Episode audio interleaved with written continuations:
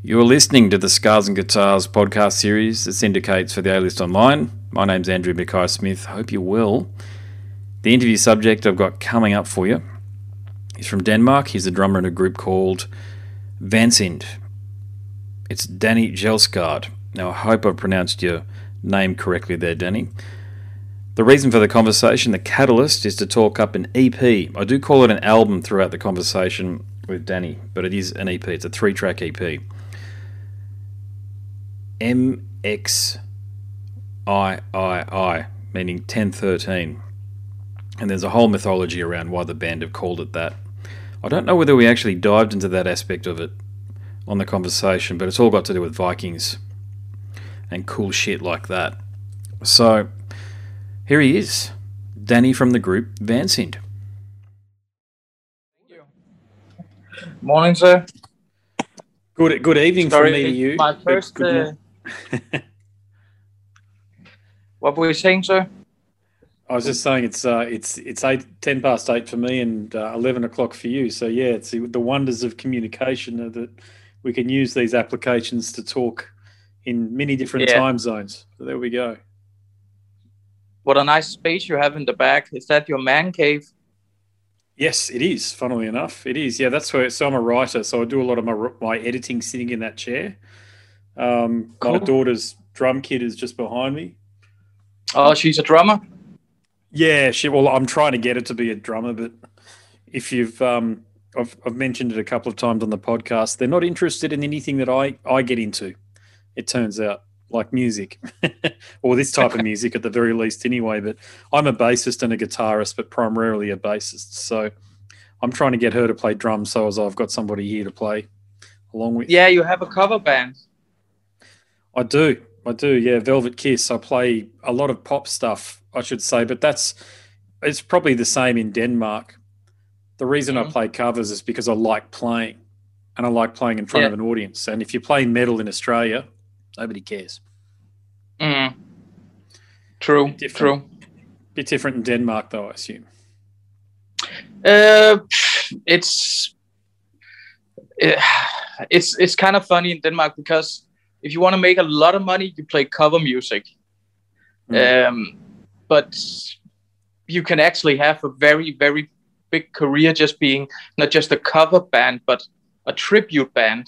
Yes, same here. Uh, you know, just focusing on one artist like A C D C or Queen or stuff like that, and, and actually make a ton of money. At the moment, of course, you can't make any money, um, but uh, you can have a really decent career. So, yeah, a lot of people get...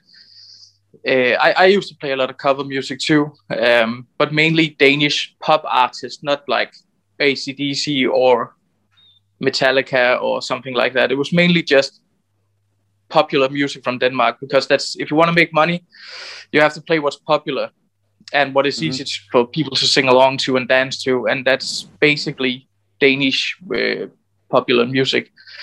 But of course, we also have a like a ton of A C D C cover bands too, um, because A C D C is an amazing band and it's easy to, you know, have fun to and listen to and sing along to. So we mm. do have a lot of cover bands, but original music is starting to get a little bit of revival, which is nice. Um, but I, yeah, I've never been to Australia, so I don't even know that much about the music scene bes- besides, you know, a couple of artists from, from over there. But I mean, you got like the biggest band in the world, A C D C, so. Yeah, we've got A C D C. There's quite a few metalcore bands coming through, or not even coming through these days. They're they're huge, like Parkway Drive. They're from just yeah, down the road, too. actually. Yeah, they're from just down really? the road. Yeah, probably about one hundred fifty k. When I say just down the road, in, in, in the Australian parlance, that's about one hundred fifty k's away. That's a short trip for us. So in Europe, it's probably a long way, but uh, it certainly isn't for, for in New Zealand, if you say one hundred fifty kilometres, or Britain. Although mm. uh, there's, a, there's a lot of dance music, which I know there's a lot of dance music and D Js that come out of Denmark and Scandinavia too. A, yeah. Well, there's a lot of that stuff. Although I just love playing, mate. As you know, you're a musician. You get it. You've played in Artillery. You've got this great band here, Vansind. Now you've played covers. It's just about playing. It's, it's Eddie Van Halen said, it's all about the music, no matter what music it is. It's just about the music. Yeah, it really is. It's the funny thing about, uh, in my opinion, about, you know, looking at cover artists is that a lot of people, I, I don't know how it is, but sometimes people look a lot down on like, oh, you play cover music. But the way I look at it is just everybody starts by playing cover music. You get your chops as a drummer, a bassist, or a guitar player from playing cover music, um, pretending to be somebody. Of course, you can, you maybe go like in a certain way and start developing your own technique, but basically we all start as, as cover musicians. So I can never look down on it because it's, it's, yeah, I, I used to play it a lot and, and actually make a, a lot of money doing it. And uh, it's, it's, I, I would still do it actually now if, if we didn't have the lockdown. I was actually thinking about doing it again. Uh, maybe more a tribute band for something specific than just being a cover band. Uh, I don't know if, if, um, uh, when we can actually open up to play shows. I don't even know how it is in Australia. Can you actually even play music over there at the moment? It's very limited. It's, and it shouldn't be, because we frankly don't have COVID in Australia. If we get a case, the problem at the moment is if there's one person who gets COVID, the whole city mm. locks down for a week, and people are therefore scared to invest in putting on gigs, and venues are scared to book bands, and I, I don't know that one hundred percent that's the case. Is that's my suspicion though, that's going on at the moment. I, I don't think Denmark and Australia are, are too different that way. It's just that because you're part of Europe and, and Scandinavia, you, you you've got all of those different people that can cross all of those borders and stuff, so you can't secure your borders as well. Whereas to get into Australia, you either have to swim here or fly here, or maybe catch a boat too. So we've got, our borders are a lot more secure. But in terms of people not being able to perform and people gather, it's a load of shit. If you listen to the Greg Moffat mm. interview, that last half an hour, all of my views on I, on COVID are expressed pretty clearly there. I have never said that COVID isn't real. I believe it is real because it is real, but it's the reaction to it. Never waste a good crisis. The way the governments have gone about locking down citizens, I think, is revolting, because we, we Europe, Australia, North America, we are the free people of the world. And for mm-hmm. us to have been so subservient, like what happened in Melbourne and what those poor people are going through in Los Angeles at the moment, mm. it's just disgusting that politicians think that they can wield that much power and people react to it that way, because it should have been surgical lockdowns. So where an area there was an outbreak, uh. lock that area down, not the entire, not the entire city, because economies, some economies may never recover. We've, uh. I've got to say, we're very lucky here in Australia. You've probably heard me, if you listen to the podcast, you hear me say that a lot. If you're an Australian, you have no problems. We live mm. in a part of the world where it's very easy. And I'm not saying it's people don't have problems, but I'm just saying that in terms of if you had a view of the earth and all of the countries that are in it, Australia's probably got it the easiest in terms of climate, livability, access to food, water, shelter. People are pretty easygoing. It's not a hard life here compared to other parts of the world. And you've probably heard me talk about my, my wife's mother is from the Philippines and her father was from Croatia. Mm. So we get an insight into what Eastern Europe used to be like when the Iron Curtain fell, and my father-in-law was, was beaten senseless and had to escape. Otherwise, he would have been killed in Croatia. So we've mm. got this first-hand knowledge. It's not hearsay for us. It's not hearsay for us. We know what goes on in other countries because we've been there, we've visited, and we know it firsthand. We don't stay in hotels. We stay with family, like especially in the, particularly in the Philippines when we go there. So it's a very long-winded way of giving you an answer on the COVID situation, but I, I just hope that we get out of this sooner rather than later, because music, especially music, and that's what I'm concerned about because that's my great passion in life. Music and exactly, you get it, man. I can tell you understand it. Music is about live performance, not listening on these things, not listening on iPhones. Mm. It's about playing and drumming and singing and guitars. Mm. It really is. It really is. it's it's really not that hard in Denmark in some um, some way, but due to it being the first, the, at least lockdown I know of, where basically everything is is uh, actually yesterday we had the first um, store lockup in two two and a half months, I think. Mm. Uh, so we have some stores. It's a really weird system where if it's if it's not too big, it can open. But if it's too big or if it's in a mall, it can't open. So we're starting to get a little bit, um, but we have some shows. Uh, actually, we, we have um, shows that, that yeah. yeah, that's probably going to be cancelled.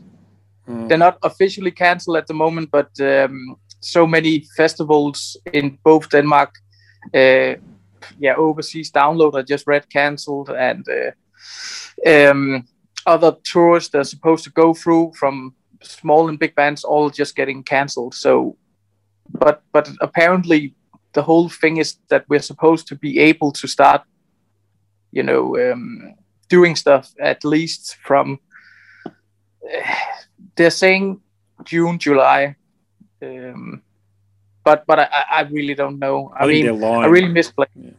I think they're lying. Yeah, this probably. is the problem. Because remember when we first remember when we first went into this, all, all all Western countries were the same: Europe, North America, Australia, Canada, New Zealand. Yeah, it was initially spoken about being a two-week hard lockdown or a three-week hard lockdown. It might have been, and that was it. Mm. We'll get over it then. It's a means of control at the moment. I firmly believe that it's mm. whatever. However, the, it, it is it is greatly benefiting left-wing political parties. The lockdown is because they're preying upon people's fears.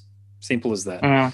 And they're saying it's they're making it a binary equation. It is you either support lockdowns or you support people dying, and it's not that mm. simple. It is not that simple.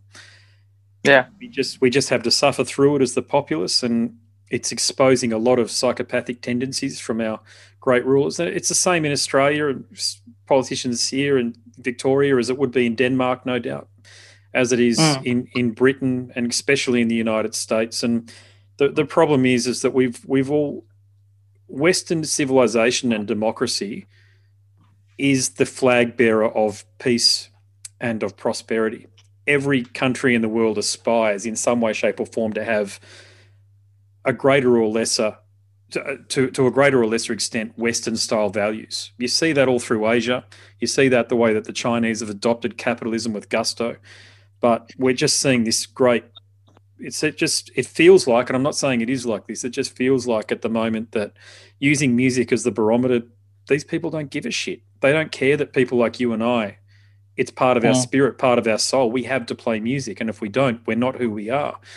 And there's so much collateral damage with these lockdowns, and I just uh, I, I could, you can only hope, mate, because we've got nothing else, that we, we all come out of this, and those big tours and your Utgards Fest that you were going to be playing in a few days' time or in a week's time, two weeks' time goes ahead. But I'm with you, mate. I, I don't I, I don't know anything about what's happening in your part of the world.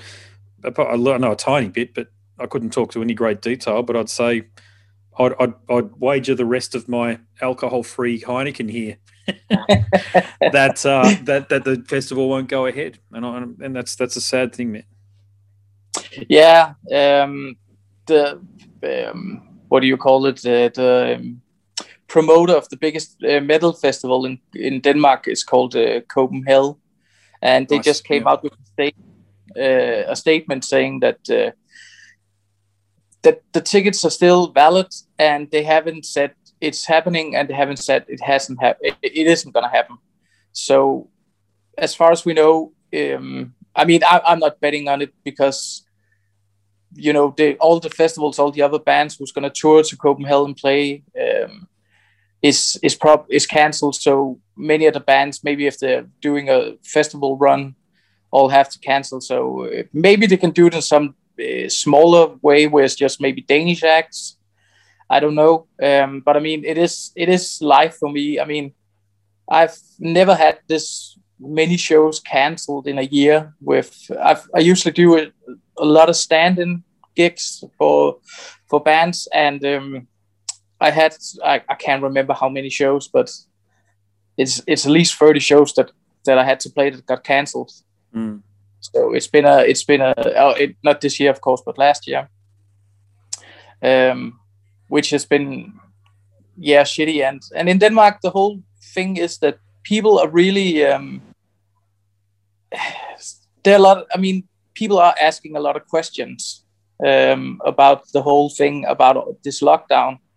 Um, because the, what do you call, like the, um, the whole COVID law, you know, how how you have to behave in, in, a, in an open area is getting uh, tighter and tighter with things that you have to do, which is, um, we don't have to wear a mask in a in an open room, uh, uh, sorry, in in a in an open area, but we have to wear a mask if we go to stores, or uh, mm.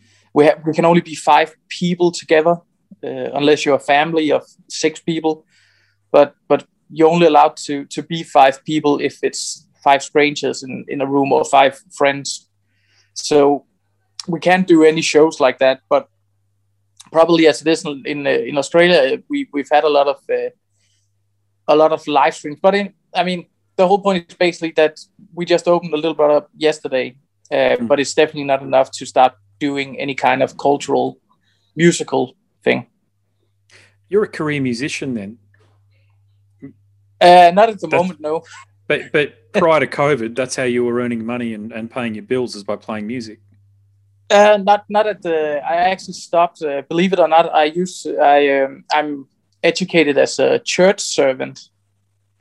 Uh-huh. If you know what that is. Well, I'm, so I work... I'm Catholic, so yeah, I understand what you're talking about. Yeah, were you Catholic okay. as well, or is it Lutheran? Or no, no, I'm I'm a, I'm. It's just I'm actually not a believer in, in, in anything. It's just a. It was just a job. Um, so uh-huh. so I.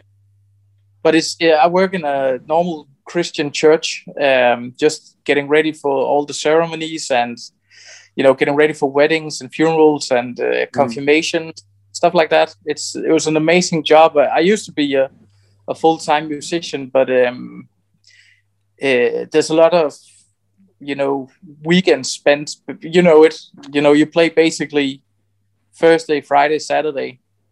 Yeah, so, I uh, remember. Wears yeah, you yeah, out, yeah, but you still do it. What, sorry? It wears you out, but you still do it. You get tired doing yes. it. Oh, God, I used to get so tired when I did three nights a week. Yeah, yeah, definitely. It's it's uh, more tough than some people actually think. Um, a lot of people's like, so you have three days of work, and then you have the week off, and it's like, yeah, but you use basically two days to get over going to bed in six in the morning. And then you have to put up your drum kit and start practicing again. And before you know it, it's Thursday or Friday again, and then you have to start play again. So it's it's it's really hard. Um, not maybe uh, physically in the same way as working in a factory, but it's very mentally a hard thing to be a professional musician who is um, playing, you know, just the bar circuit or smaller clubs. Um, I had no energy on Sundays, I can tell you that. That's that was what stopped it, was because I got to Sunday and I'd try to get out of bed and I couldn't do it. And I'm in my forties now. That was the last time I played that often, was I was in my thirties, but late thirties. Mm. But I was working full time as well, and I was traveling for work. And I had got I've got two young daughters. It was too yeah. much. It was way too much. And and I love playing, but I don't like feeling exhausted and as though I've got no energy for anything. And it just sort of built up after a couple of years to a point where I, I knew that I had to step out. Now, I, I with before COVID, I was lucky if I played once a month. It was probably mm. once or twice a month that I'd play, and that was perfect because I could mm. keep up my chops in front of people, and we were playing pretty decent venues. In Australia, we've got these things called R S L clubs or leagues clubs. Where, so you'll play in front of, it doesn't sound like much, but thirty people. forty people maybe. Mm. It's not bad, and we you get paid a couple hundred dollars to play, but I don't really do it for the money. I don't care. God, as if you do, as if you play the sort of, I mean, with all, the, how, all with how much the gear costs for a start, amplifiers, P As, and all the rest of it, you'd have to be doing that for about thirty years before you made a return on your investment. It's just a hobby, but it's a hobby yeah. that it's a hobby that I wish paid a lot more. But I'm just being realistic about it on a on a commercial yeah. front. No, but uh, hey, let's talk about this this album of yours, this yes. album that, that we've connected over. Okay. Yeah. I, en- I enjoy it. I like it a lot, I must say. And uh, thank you to Søren. You got Søren to send it over, so thank you for doing that. Um, yeah, he's awesome. Sorry, him. Sorry, my God. Sorry, Søren. You can tell that I'm yeah. Anglo-Celtic and Australian, but I can't tell the difference between the uh, people's names from Europe. Sorry about that. No, don't be sorry. But the the look, it's a three tra- three track E P, and I like that again because mm. I can absorb the music. I had it on in the car. I had it on last night as I was helping making dinner for the kids. It's called ten thirteen, but it's, you got Roman numerals there. It's a nice touch. Now, for the listeners' benefit, Vansind, you guys, you use the methodology and the events of from the Golden Viking Age. Mm. And the band's music that I'm most most familiar with, of which you remind me of, is Eluveitie.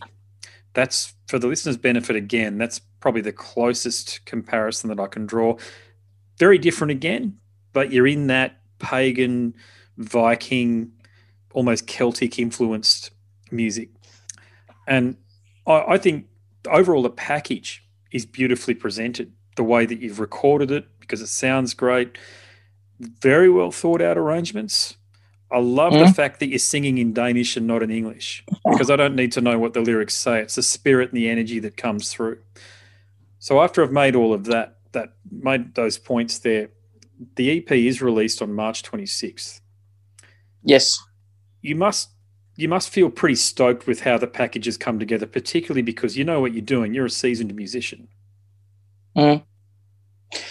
I'm very happy with uh, the product. It's uh, it's been a long journey, but we're still a new band. So, uh, but the response on at least the first single, "Den Farfulde Færd," is uh, has been amazing. Um, like I said, I'm a very big fan of your podcast. I've been listening to it, um, yeah, all through this pandemic. That's actually uh, the way I discovered it. Oh, sorry. No, it's sweet. No, thank you. Thank you for the feedback. Oh, oh, yeah. Words, yeah. Um, it's it's been a really big help, and um, so so doing this and just being able to talk about your own music is is for me uh, is is basically a, a dream come true, to talk to somebody that you've been listening to, and so for me this is uh, this is you know it's a big thing. But the whole thing Pleasure. about this no worries. this this, uh, this album is basically we just started writing.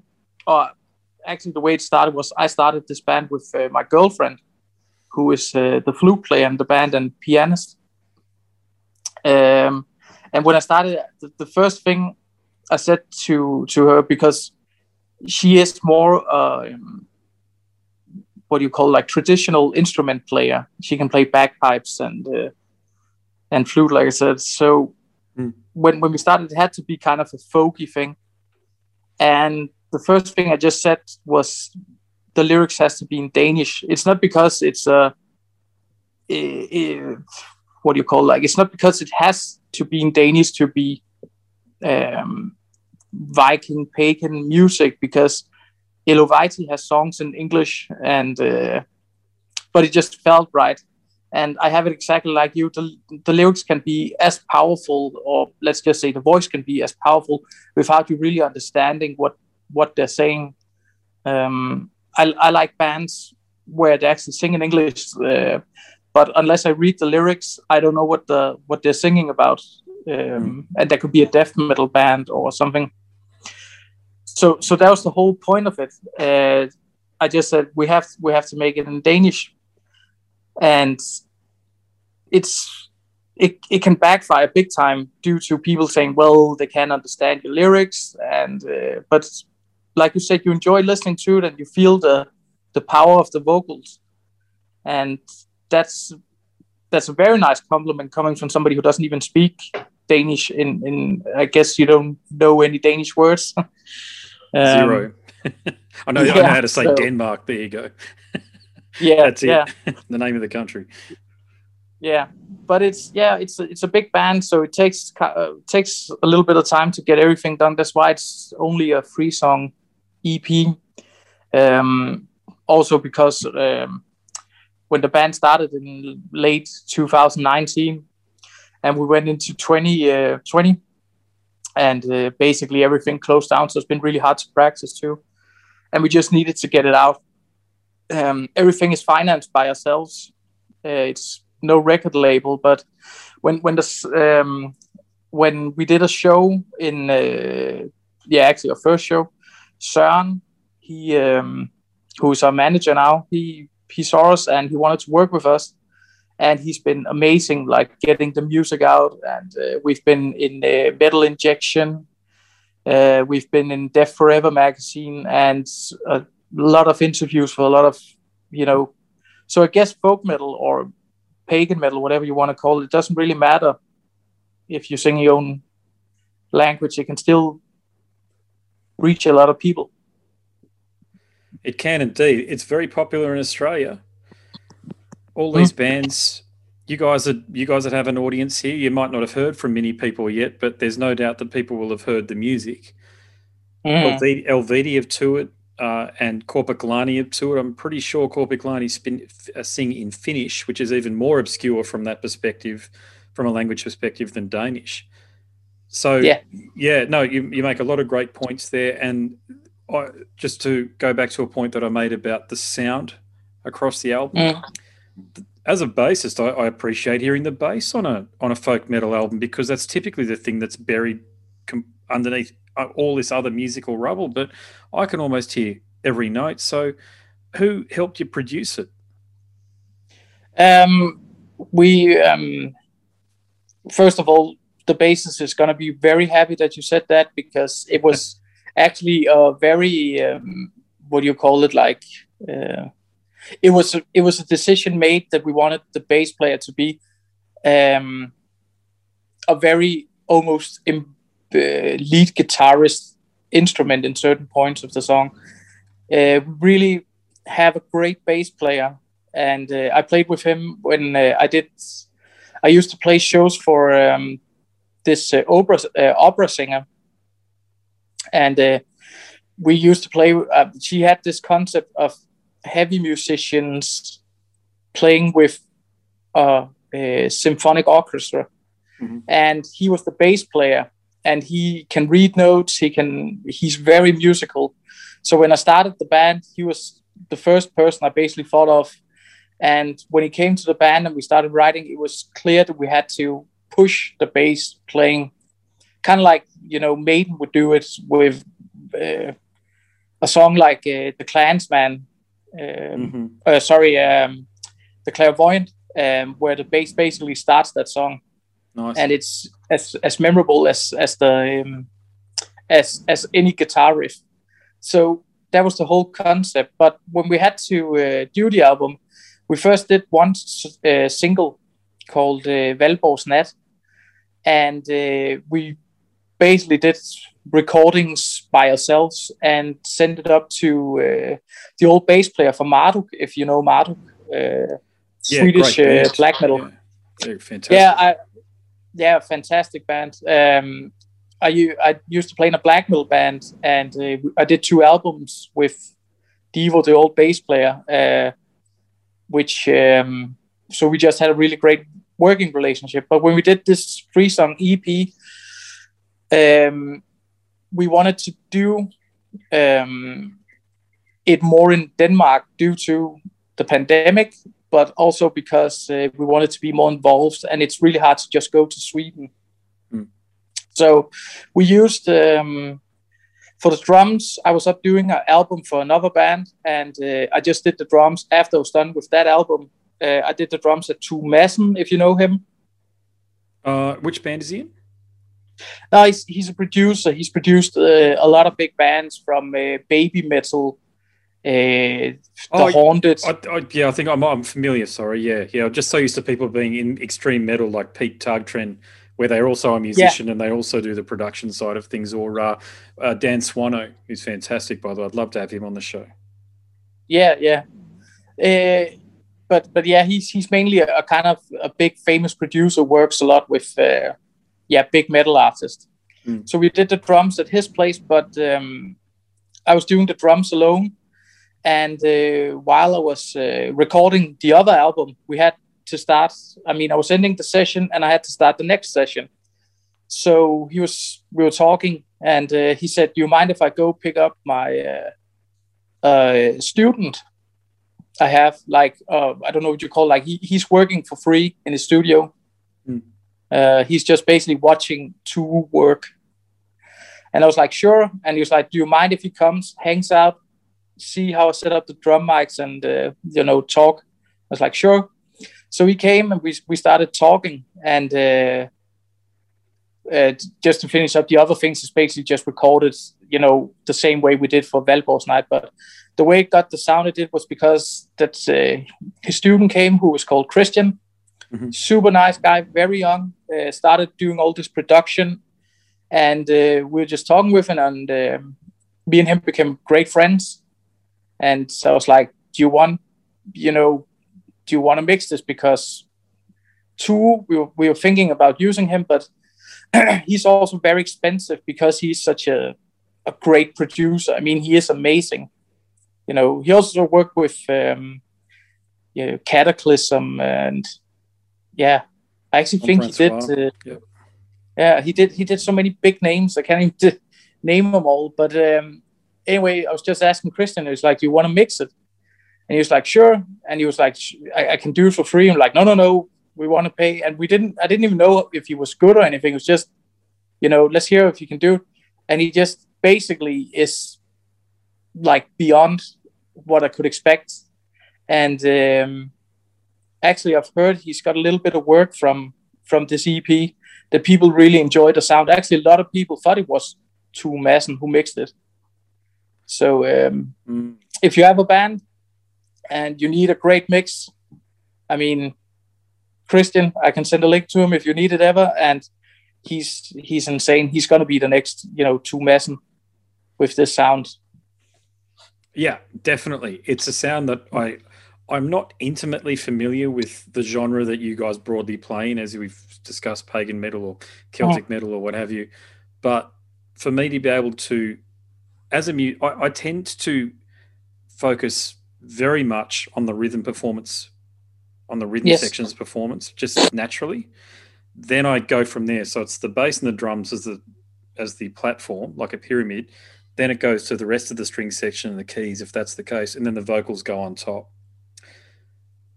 And to hear the way it had been put together with these things, AirPods, which I listened to my music over, and for it to have some space, to have the kind of space that is done, yeah, you've you've you've articulated, I think, beautifully the way that, certainly the way that he's been he's been given the opportunity, and he's just obviously an extremely capable individual.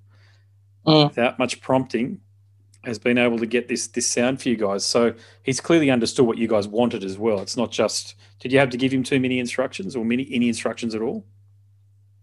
Um, yes and no. We didn't have to give him a lot um, because he uh, he is a folk pagan fan, but it's not because he's locked in on that sound uh, if he's mixing for other people. Mm. So we basically just told him that uh, I'd, the funny thing you're mentioning the bass, because when he sent us the the, uh, the first mix, he, he definitely focused a lot on the bass too. And it's because he is a bass player. But mm. the thing I like about it is basically that, like you said, we have to, we, we try to make these spaces. So for instance, um, the bass player can do some detailed stuff and get it through. And uh, I, I've, Um, I I think that's that's what we uh, had to afterwards. Just tell him that, you know, this this is what we want to do. We basically just want all the instruments to be as present as possible, uh, but don't steal from each other. If if that makes any sense. Yeah, you're not doing an injustice for all, where Jason's bass is non-existent as we know, or, or basically any Metallica recording. That's the thing. Flemming Rasmussen has got a great name, but when I listen yes. back to Master of Puppets, the bass is mm. still buried on that album, except for when it's played as a lead, which Cliff can do beautifully. Definitely. That's that's the interesting thing about metal, though, isn't it? Bass tends to be the and, and percussion to a lesser extent too. I think, unfortunately, it's uh, unless you're Lars Ulrich, and I know he's one of your Danish comrades, But uh, if you've listened to the podcast a lot, you know my views on Lars's drumming. Not him as a guy. I'm not talking about Lars as a human being. He's probably a, a very nice guy. Although how high his drums are mixed is ridiculous. How that escapes the engineer and the producer's ears has has got me bamboozled, because I, I, I frankly cannot listen to Metallica recordings past Black anymore. Um, the funny thing about Lars is... Um, yeah, like you said, he's probably, he seems like a really nice guy. Mm, great. Yeah. Great businessman.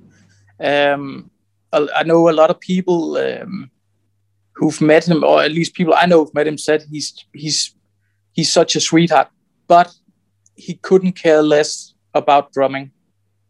It's, uh, it's just a means to, to be in the band. Um, Because the way he chooses his symbols and stuff like, and it's not to say that he, he wants to rip people off. Just saying, I don't I don't care. But in, in a sense, he's like, um, if somebody would bring him a classic drum kit, uh, he it wouldn't impress him in any way. For him, it's it's the bigger picture. Sadly, it's progressed against his drum playing um, mm. because he's he's made some very weird choices. For instance, not having a right symbol instead of, you know, just using a big china as a right, which is, in my opinion, so weird. Um, it's original. I got to give him that. But for me, it just ruins a lot of their music. Um, but I mean, he's in the biggest band in the world, so he, I don't think he gives a shit if we don't like him.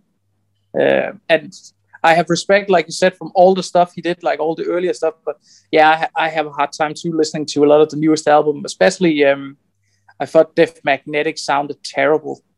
Agreed. Uh, Disgusting. It's, it's yeah, yeah it was such weird recording, and the new stuff too. It, I, it happened.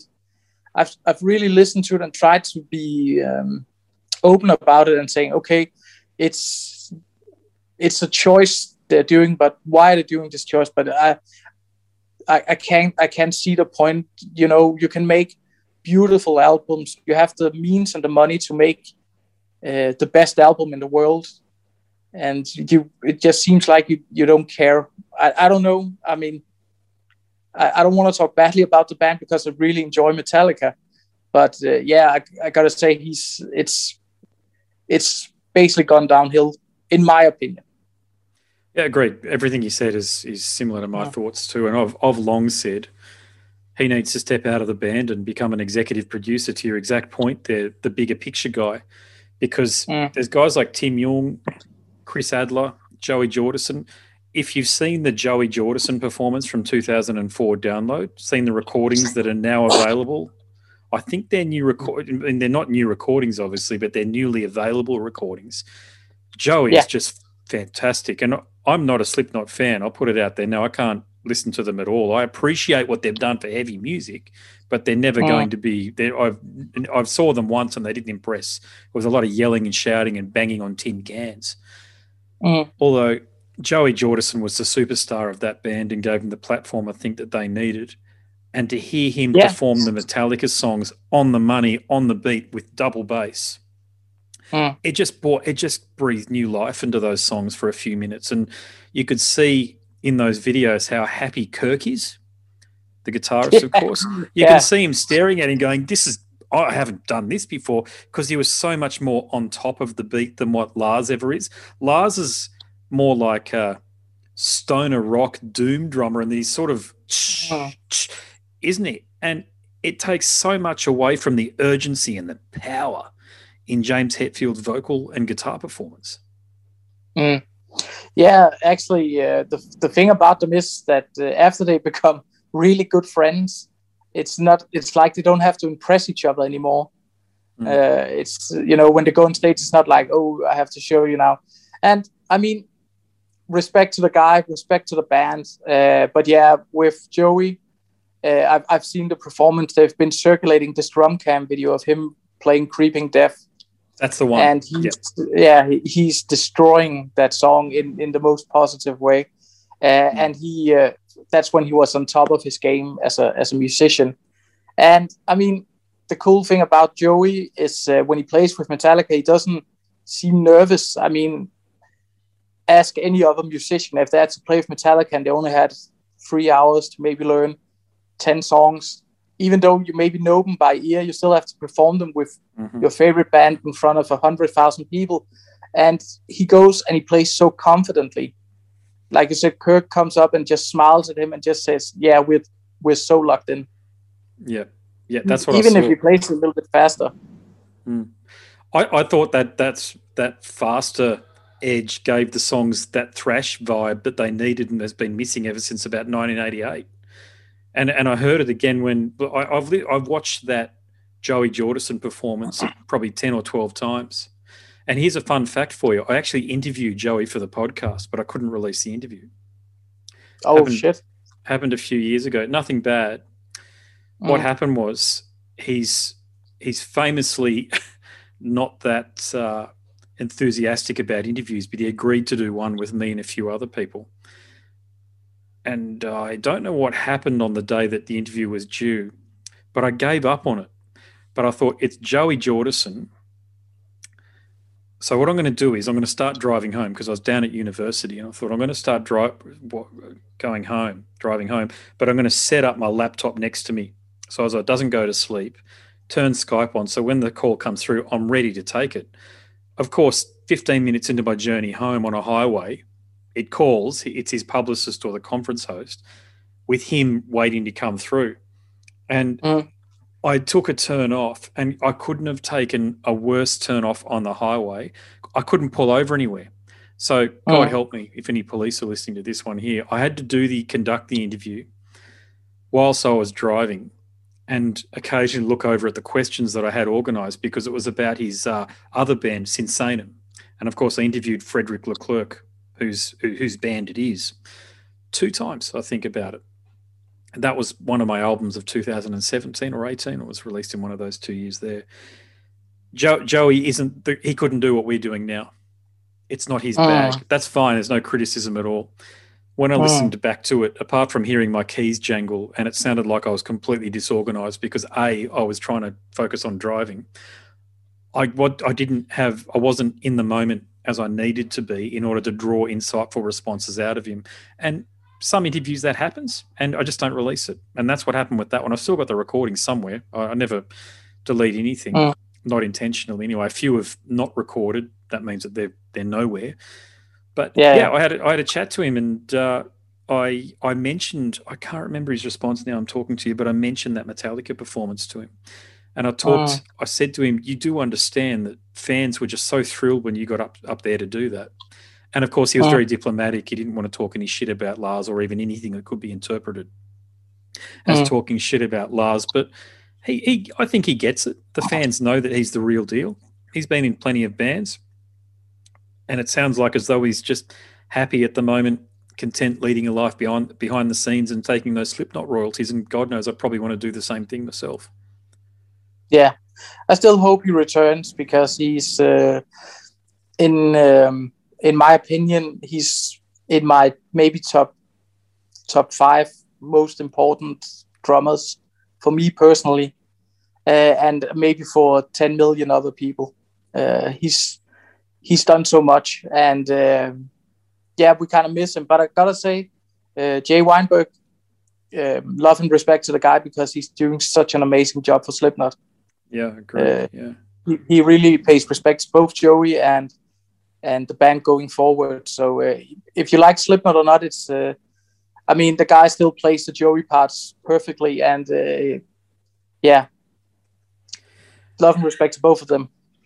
The Lamb of God drummer now, so I'm just Art Cruz. I saw him oh. when he was in Prong. He impressed me enormously the night that he was in Prong, because Prong are one of my all-time favorite bands. I just don't talk about yeah, them too Prong. much on the podcast, but my, I was into them first time around in the late eighties and early nineties. They were the, one of the first bands that I, I truly loved. But Art yeah. Cruz, he's just doing it, isn't he? I, I thought Chris was basically irreplaceable, but the way Art's playing on that most recent album, the self-titled Lamb of God album, and here's the tip, I'm not a huge Lamb of God fan. I, I'd, yeah. I'd, there are plenty of other – I prefer death and black metal, obviously. Yeah, yeah, Cradle of Filth. Cradle of Filth, yeah, and uh, and Nick Barker's drumming in particular, I, I've, I've always loved that drumming. That's been the template for me. with a lot of black metal drumming, I must say. Is, is that the same for you? I know I just uh, talked about Art Cruz, but well, let's switch and yeah. talk about Nick. Is it yeah. is Nick Nick being one of your guys? The way I discovered your podcast was um, because Nick Barker has, like you said about Joey, he wasn't the most uh, media kind of guy. And I fell on uh, uh, his uh, Instagram, and he was doing this poll for a ride symbol he's used with, um, I think, only Dimmu Borgir and Old Man's Child and stuff like that. Mm. But anyway, so he was saying in the video, I think, was, I want to be more social on media. And, you know, so I just basically uh, went on Google, searched his name. And uh, I think the first thing that showed up, because I wrote Nick Barker or Nicholas Barker podcast, and uh, yours showed up, and it was, yeah, I think it's about two hours or something. Yeah. And I really enjoy long podcasts, and especially about people I don't um, hear that much about. And Nick Barker has been one of the most influential drummers for me uh, ever. And just hearing him talk about the whole Cradle of Filth thing, which is one of the biggest questions I've actually had. I've actually met him a couple of times. Um, I, I played in a death metal band, and um, we supported uh, Possessed in Copenhagen, where uh-huh. he was the session drummer for that tour. Yep. And um, actually, he he kind of yelled at me um, by accident um, because um, he didn't know there was a support act. Um, so when they were done doing the, the line check and setting up their gear and everything, we put up my drum kit and I started playing. And all of a sudden, I hear this British accent coming in and saying, "Who the fuck is playing my drums?" And, uh, you know, everything just stopped. There was quiet. There was about twenty people there. And he mm-hmm. came out and he saw me, you know, sitting behind my own kit. And he was like, "Oh, sorry, sorry, sorry, sorry." And uh, wait, I, I totally get it. If somebody was playing my drums, or I thought somebody was playing my drums, I'd be pissed off too. Um, what a great but, story. But then I went... Yeah, that's killer. They're, they're, they're the moments, yeah. though. That's fantastic. Yeah. Yeah, yeah. I actually went into his, uh, because I had this big stack of C Ds with, um, so I went into the backstage because I was like, oh, he already yelled at me. I mean, it can't get any worse than that. So I just knocked at his, uh, at the backstage room, went in, and he was such a sweetheart. He was uh, talking a lot about the pictures in every booklet, uh, telling me about, you know, I was like twenty-one when I did uh, the album cover for this one, or it was my idea, you know, in the Dimmu Borgir album where he's standing with dogs. Um, that was my idea, stuff like that.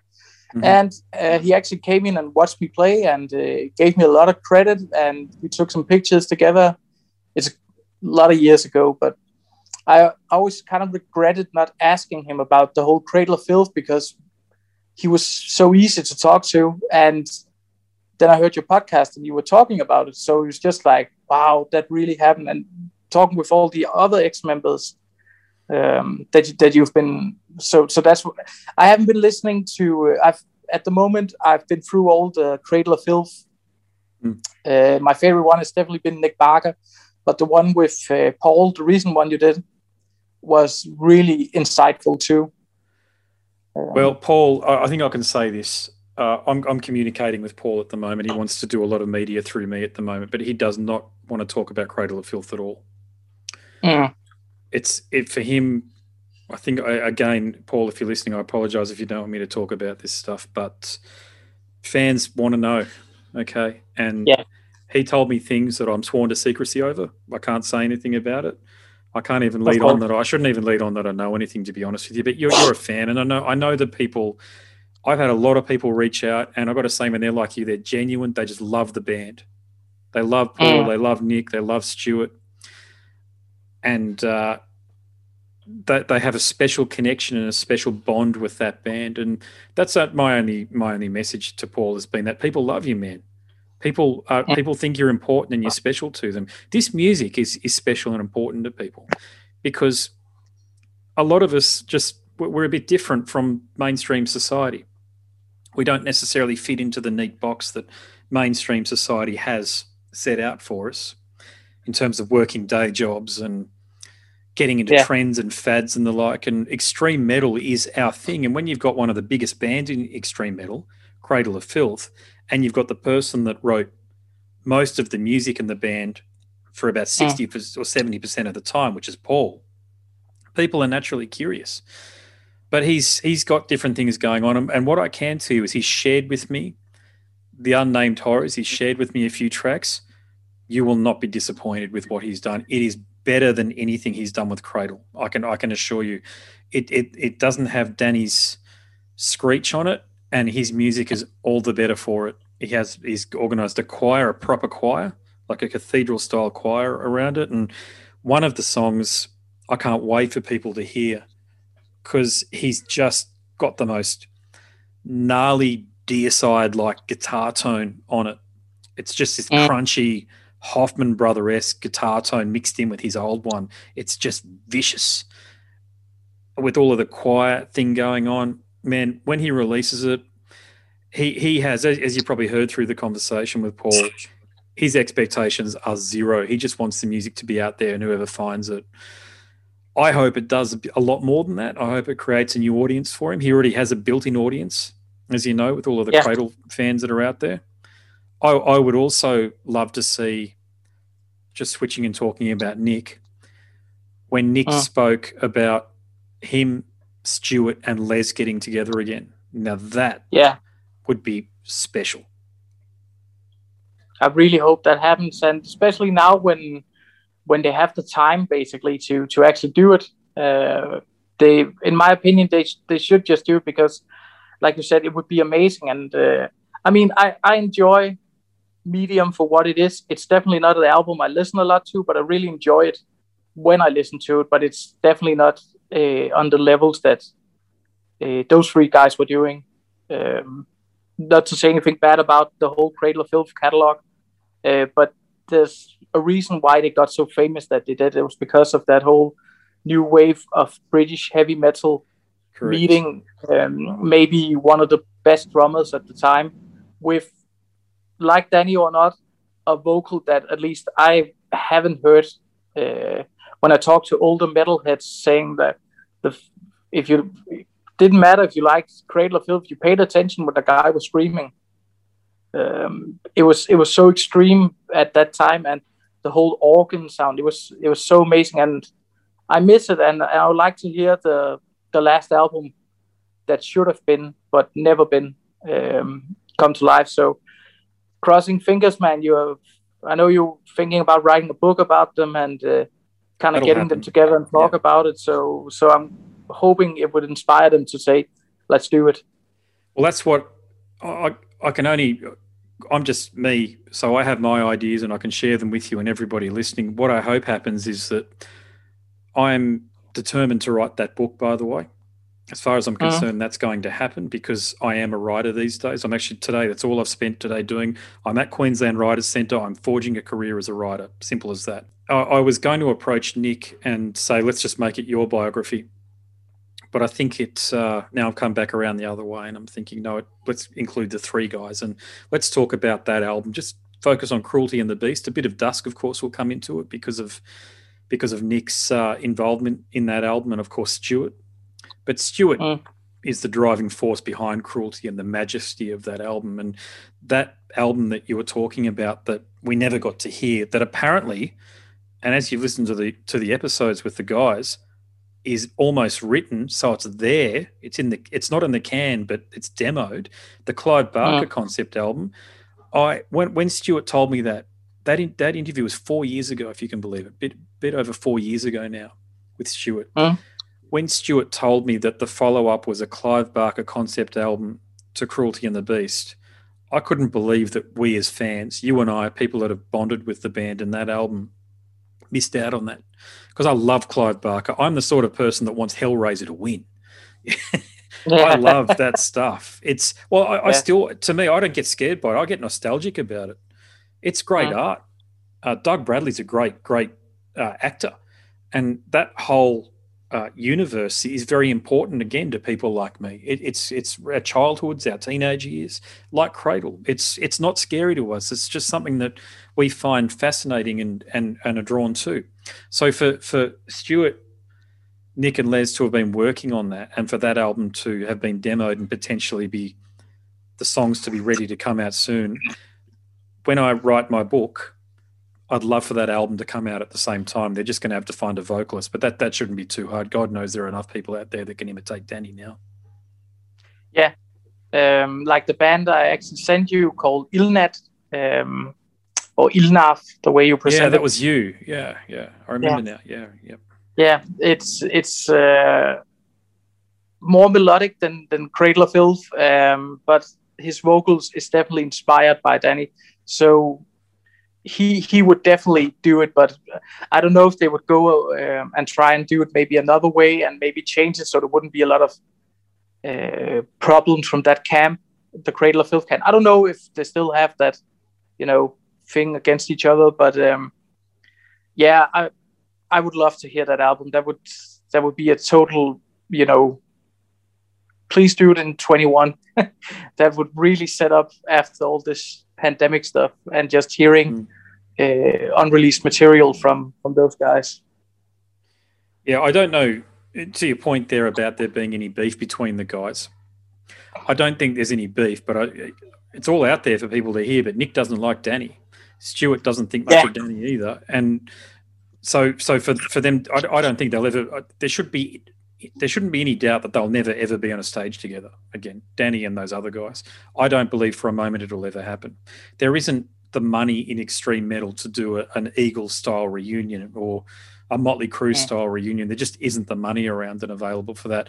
My, my thoughts always have been since Danni did the Dusk.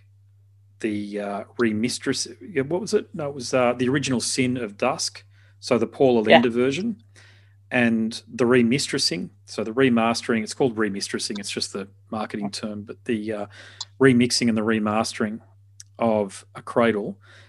With the latter, with with, cru- with cruelty, not cradle, with cruelty, what he what he could have done, and in a lot of ways what he should have done, is invited everybody back for interviews, to contribute liner notes, old photos, old demo recordings, and potentially even a one-off performance. I would have travelled for that and then yeah. put the tickets online and maybe them go to the higher bidder. There would be astronomical uh, interest in that. I think Danni at the moment, my opinion, of course, of course it is because I'm expressing it, it's just a business at the moment with a little bit of art thrown in. That's it, because of the amount of band members that they've they've gone through. And I made this point on the Greg podcast, twenty-six members, tenured members that have appeared in album booklets, forty, forty overall in a band that's had a career spanning uh, not yet thirty years. So you can do the maths on that. Yeah. That's that's an incredible statistic. I, I don't know. There might be. I don't know of any band that's been in the spotlight, and that's the key key term, in the spotlight. Covers bands and all these other smaller bands have plenty of people go in and out because there's no the stakes are very low. But in a band like that where the stakes are high and where Danni doesn't write music, I, I can't understand what the issues have been. Oh, okay, I have some insight into what the issues have been inside the band, but it just yeah. seems like, and I don't mean this in a bad way or an unkind way, Danni is a Napoleon character. He sits at the very top. People come in, they go, they just go, and Danny's always the guy at the top, like the little general conducting things. But in terms of the, the people, the doers, the soldiers, the people that are on the front line, the musicians, they just mm. keep cycling through. Uh, I definitely agree. Uh, I do got to say that the new drummer they have, Martin, is incredible. And I think he's been in the band since two thousand six, and he's definitely been... Uh, I think he's been doing an amazing job. He's really good at... Uh, replicating Nick Barker's parts and uh, Adrian's, uh, but I, like you said, I would love to hear just one track with those guys, or maybe just even an interview with them being in a room together, just talking about the album or something. Um, That's what I'm going to try to do. Just, just so yeah, I put these things out there because I've got nothing to lose. Either like I've got, I, I felt I've got a good connection with Stuart and with Nick. We, in other words, for the for the two and a half hours I spoke to Nick and the four hours I spoke to Stuart, I got along with them. I, eventually, I will hit them up and I'll try to get them all on a, on a Zoom call. It'll it's very what one thing I will say is having more than two people, as in the interviewer, or it's not, we're not really interviewing, I know it, the two people involved in the conversation, it can get very yeah. messy and, and points don't get finished. And for, from the listener's perspective, it can be very messy. So uh. I'm not sure how I'd go about doing that. That's that's one way of doing it. It's probably the most direct way of doing it. What I get concerned about, though, is people's time is precious, and it might be the only opportunity that I get to actually get everybody on board. It, it might be better off where we have a, a, a, some key talking points and we stick to those talking points in the beginning, okay. and then we just open up the floor. Les offers his bit because he's the one, he's the main figure that I'm yet to interview. He's the one yeah. person from, from the critical lineup that is left. I get there's Adrian Erlandson and there's a few others like Sarah. I've messaged yeah. Sarah. She hasn't gotten back to me though. I, I, I guess, I don't know. Well, I'm trying. That's all I can say. I'm trying to get these guys on board. Can't find Robin anywhere. I've always, I've put it out there to the ether. If anybody knows where Robin is, Robin Eagleston, A K A Robin Graves, please let me know. If Robin's listening, I'd love to talk to you. There's absolutely no pressure. I'm a fan. Oh. I'm just coming at it from a fan's perspective, but I've got the experience as an interviewer. You know, it's not going to just be a total fan out session, in other words, which I hope has come across with the other interviews. But yeah, Definitely. man, it's the the opportunities there to share with people like you and I, people's innermost thoughts and feelings if they want to do that. And that's all I can offer. Definitely. And uh, I'm... that's probably why I've started listening so much to the pod is, uh, is because it's, uh,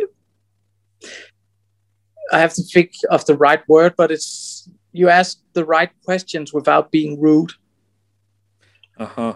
Thanks for the feedback. You know what I mean?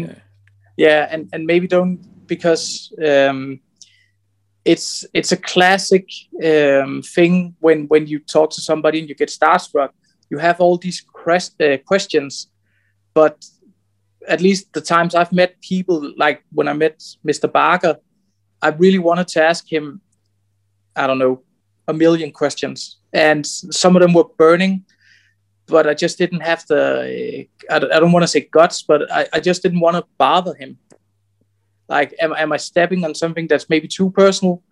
Even though it's just me and him sitting, you know, talking about drums like we did. And uh, settings and and he was getting a little bit in on the Cradle of Filth, and I really wanted to ask him, like, uh, did you know is are there any animosity between you? Uh, would you ever get back in the band if you got the right offer? Um, would you even tour manage them? You know, I had so many questions, and uh, I just didn't dare. So I, that was why I was really happy when I listened to it, that uh, you kind of asked them some very personal questions, but it didn't seem rude or like you were scared to ask them.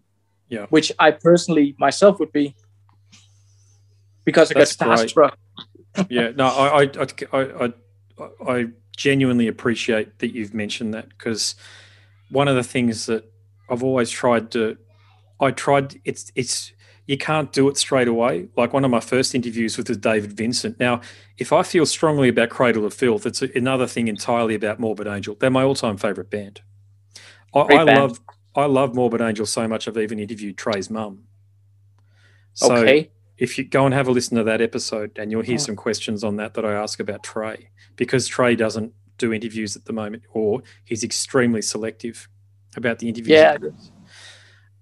You, it I'm takes... listening uh, back to all the interviews you have. I have this uh, podcast app, and um, I'm saving episodes that I want to listen to, and I think I have about with you and uh, some other podcast I'm listening to, I think I have about two hundred episodes that are just waiting, waiting nice. to be listened to. So uh, I'm going to go back and see if I can find one, because I only got, I think, uh, maybe back to the Stuart one, and I haven't gone back from that. Oh, I listened to the Danni Filth one, uh, which was pretty good too. That was an earlier one, I've got to say. I yeah, I I was on the fence about whether or not I even wanted to interview him. But I did make I did make some points about Stuart and that that nobody has ever made. I know that because I must have listened to tens of podcasts with him, and I, I'm I'm with you. I'm with you in insofar as I can't understand why, if you're an interviewer and if you're doing what I'm doing, why you wouldn't ask the tough questions if you've been given the opportunity to do it. And I, I, to me, like. You've got to park the fan aspect of you, and you have to put your journalist hat on. But here's the tip: I'm, I am a journalist. I've just got my qual- I've got a degree in journalism, so I, I know what needs to be done. I don't need to guess. I get it now. What needs to be done. But a lot of people, I think, who start podcasts are fans, which I think you need to be, by the way. Yeah. But they don't understand you have to graduate from fan and then take remove yourself from the fan from, like, when you're talking to Nick or Stuart or what have you. You have to remove the fan and you have to say, right, I'm just a person trying to get information now. That's why I appreciate what you say, that it doesn't sound rude, because that would devastate me if it sounded rude, because that's the last thing I ever want to try to be with somebody, is rude or toxic, because there's too much of that out there. There's too, like, I I can't stand Banger T V, just about any of the big podcasts. I'm not a huge fan of Metal Injection either, either by the way. I, I love the fact that they're giving you guys coverage, but I think it's sensationalized. I can't help that a lot of my episodes do. You've probably seen it. They get picked up by Blabbermouth. The yeah. last one, the last one was with, with I think I think Epica are from Denmark, aren't they? God, I could be wrong, but or are they from Holland? Uh, Epica? Yeah. They're, they're not Danish, no, no. No, they're from Holland. Anyway, Mark Jansen, mm. when I interviewed him, he spoke about Dave Mustaine. Now, I've met Dave Mustaine, and he wasn't that pleasant either, but Mark had some classic stories about that. Now, he did want some stuff, some politics that we talked about to be taken out. So I did that, because I'll always give give people the option at the end of an, of an episode. If we've talked about topics that I think are, I don't find things sensitive, we can literally talk about almost anything with me. God knows I've done it, but I'm a nobody. I'm just the podcaster. These people are the musicians, and maybe them having some of these opinions out there, they get a bit nervous about that. But he said some stuff about Dave Mustaine, and, of course, that got picked up by Blabbermouth. It's all just clickbait, but people are so focused on reading the clickbait. I don't even blame the Blabbermouth and the Metal Injections that much if people are clicking on it. It's just content. The way to make that stuff go away is people have got to focus exactly what you've done, mate, long-form oh. conversations. They've got to dive in and be curious and actually listen to the whole thing. Otherwise, if you're just getting a tiny snippet courtesy of, of clickbait, it's bullshit. It's just gossip. It's no different to one of those women's mags that have the British royal family in it constantly, or or, or your your princess who's from Tasmania, um, Mary Donaldson, in it, yeah. and her her kids, and those stupid mm. magazines that keep on focusing on the gossip. That's all Blabbermouth and, and Metal Injection are. But I I don't blame a lot of people. Don't like Borevoj Krayin. He's the Metal Maniacs writer that owns or, or set up Blabbermouth. I don't.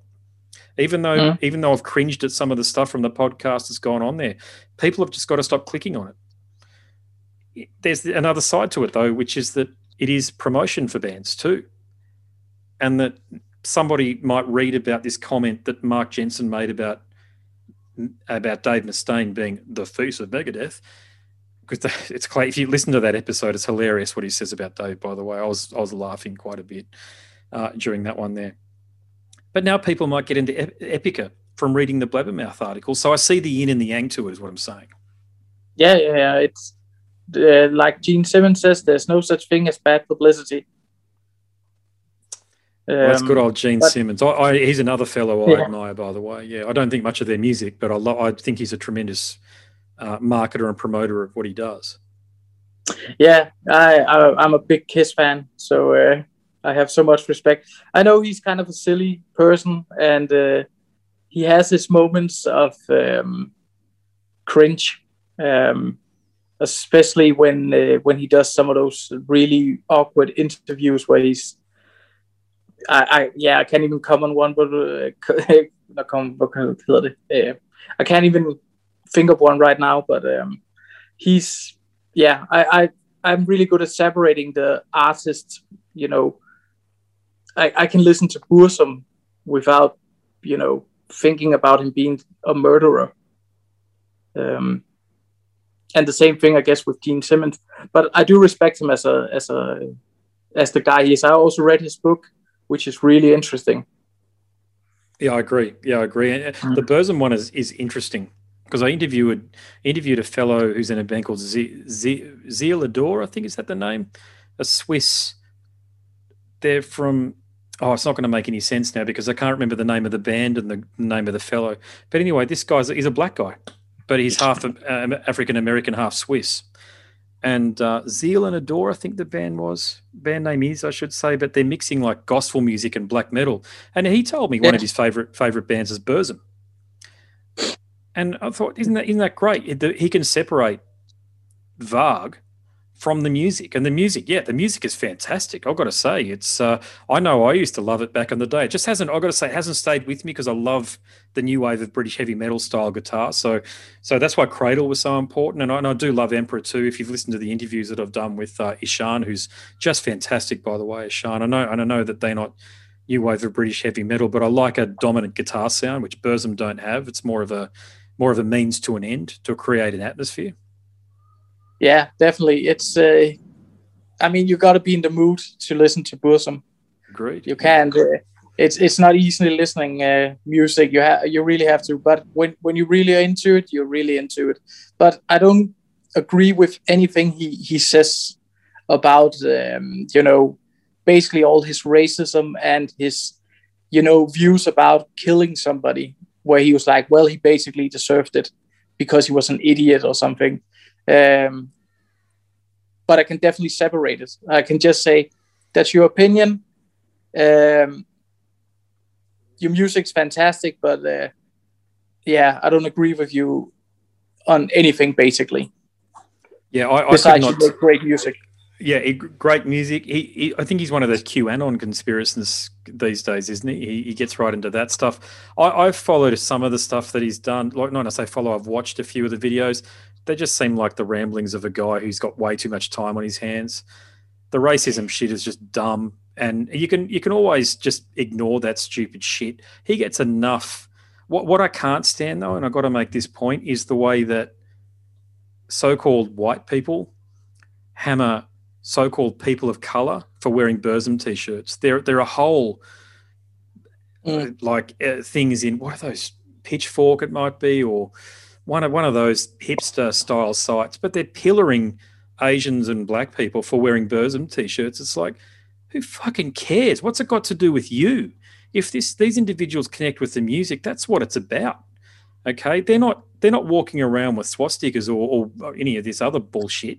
Okay, if if they if If Burzum is one of their favourite bands or a band that they like and they feel strongly enough to wear a T-shirt, it's not your job to educate them or otherwise. They've got access to the internet.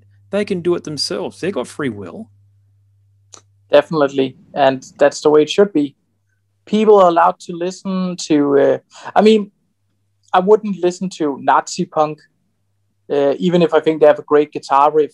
Uh, But Burzum is uh, is something else where it's mostly uh, stories. It's not really racist in his uh, lyrics, at least I, not the ones I've uh, I've known to. But I, I try to be as open-minded about just the music and separating everything else mm. from. Uh, and and that's that's the thing that, like you said, especially in a time like this.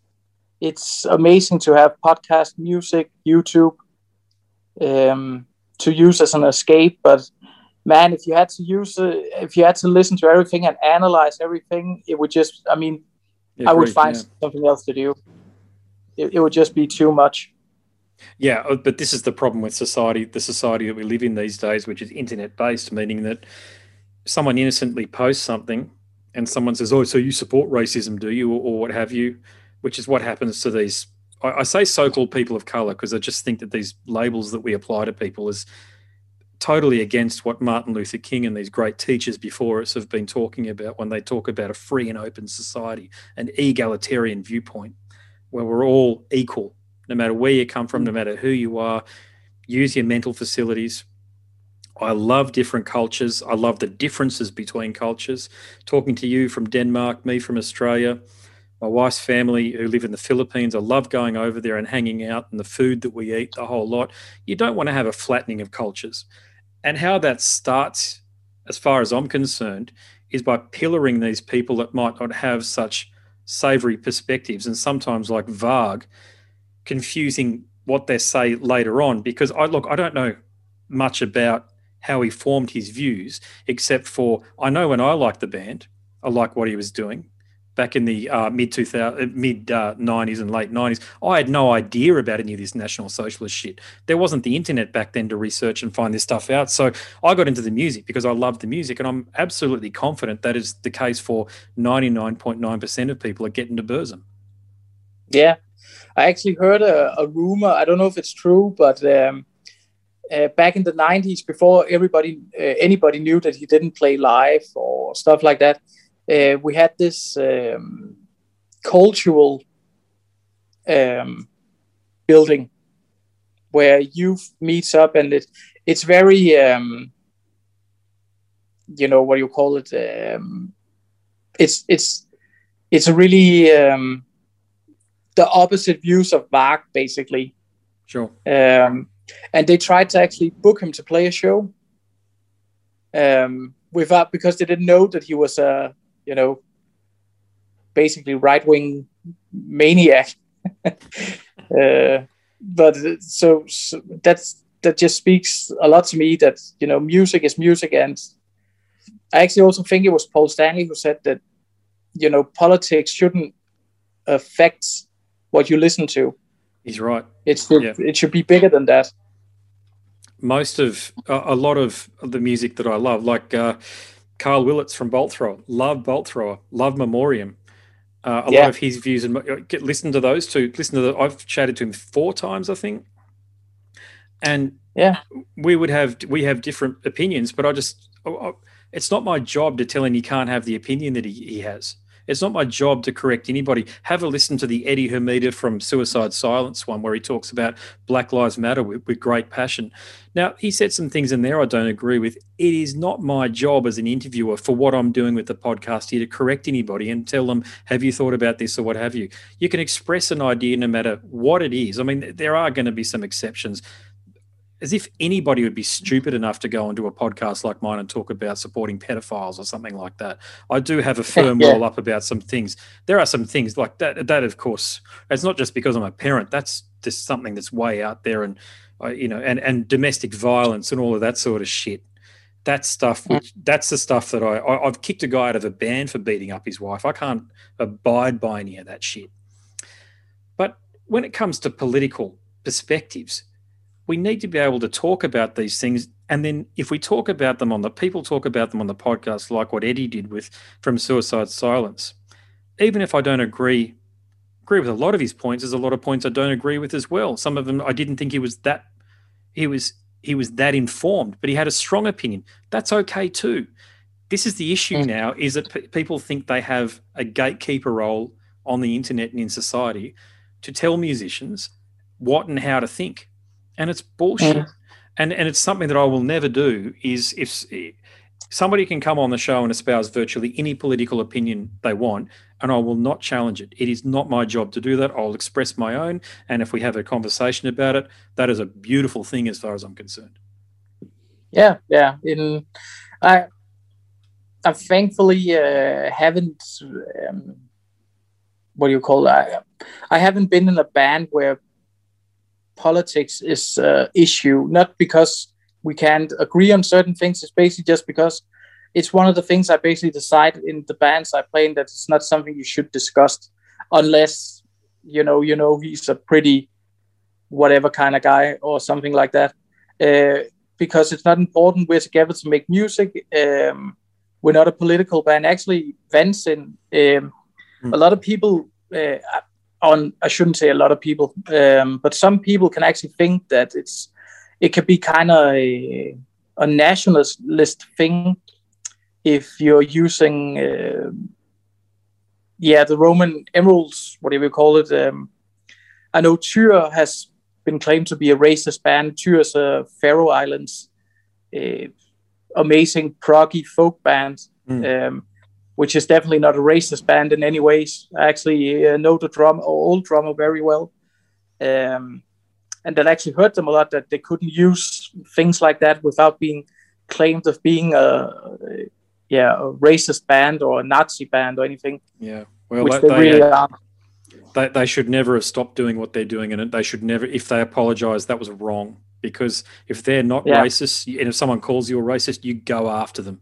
Because if they've got no evidence outside of hearsay and they're just uh. saying that you are with no evidence whatsoever, then you, you defend your turf. Anybody, any band out there, because that word is being thrown around like confetti at the moment. It is being used to divide. And we, in Australia, we are an incredibly multicultural country. I made the point, I think, with uh, Greg, that a third of the people living in Australia these days weren't born here. They'd either hold oh. uh, citizenship or are uh, permanent residents. This whole idea that we are moving toward racism and not away from it is a lie. It is a lie. That is, there is, the proof is in the pudding. My own, I'm the only, using their parlance, because they like to divide people into colours, I'm the only white person in my household. Because my wife's mm. dark, man. Wife is, yeah. My daughter is dark. I, I hate all of this shit, dude. Because, but we're all the same. We're the same blood. So how's that? How, it, it's a ridiculous way of, of looking at at people. Basing it's intersectional politics. It's identity politics. It just seeks to divide and conquer. It does not uplift people. None of this stuff will. Otherwise, when Obama got into power, they've gone close to ending racism in the United States. But instead, discussion about it seemed to accelerate, and mm. bands, bands, you know, because we're talking about the music. I try to keep it as music focused on the podcast as I can, and then for it to extend into the to the realm of music is just is just ludicrous. And as I say, there's just no evidence. You you can't. There's no evidence for the increase of racism. You can't use the worst amongst us all, like the police officer involved in the Floyd Rose death, as the example of the rest of us. It doesn't work oh. that way, okay? It, you can't do that. If you do that, you get what we've seen, which is riots, looting, all of these issues that we've seen all, all, all across the world in the last, or the U S specifically, but the world has had all of these uh, the, these Black Lives Matter protests. So be it. Fair enough, okay? But we've had a few to, of them in Denmark. I've seen. I've. I actually. Yeah. I did see that there, and we had. We didn't have. I think we had one here in Brisbane, and there was. There was a few. I think in Melbourne. But uh, it's. It's got to. It's got to be rational. We, we've got an issue here in Australia at the moment where, where there is extreme abuse and the sort of happening to kids in remote communities, which are Aboriginal communities. It's an incendiary oh. topic here in this country that people don't feel that they can talk about.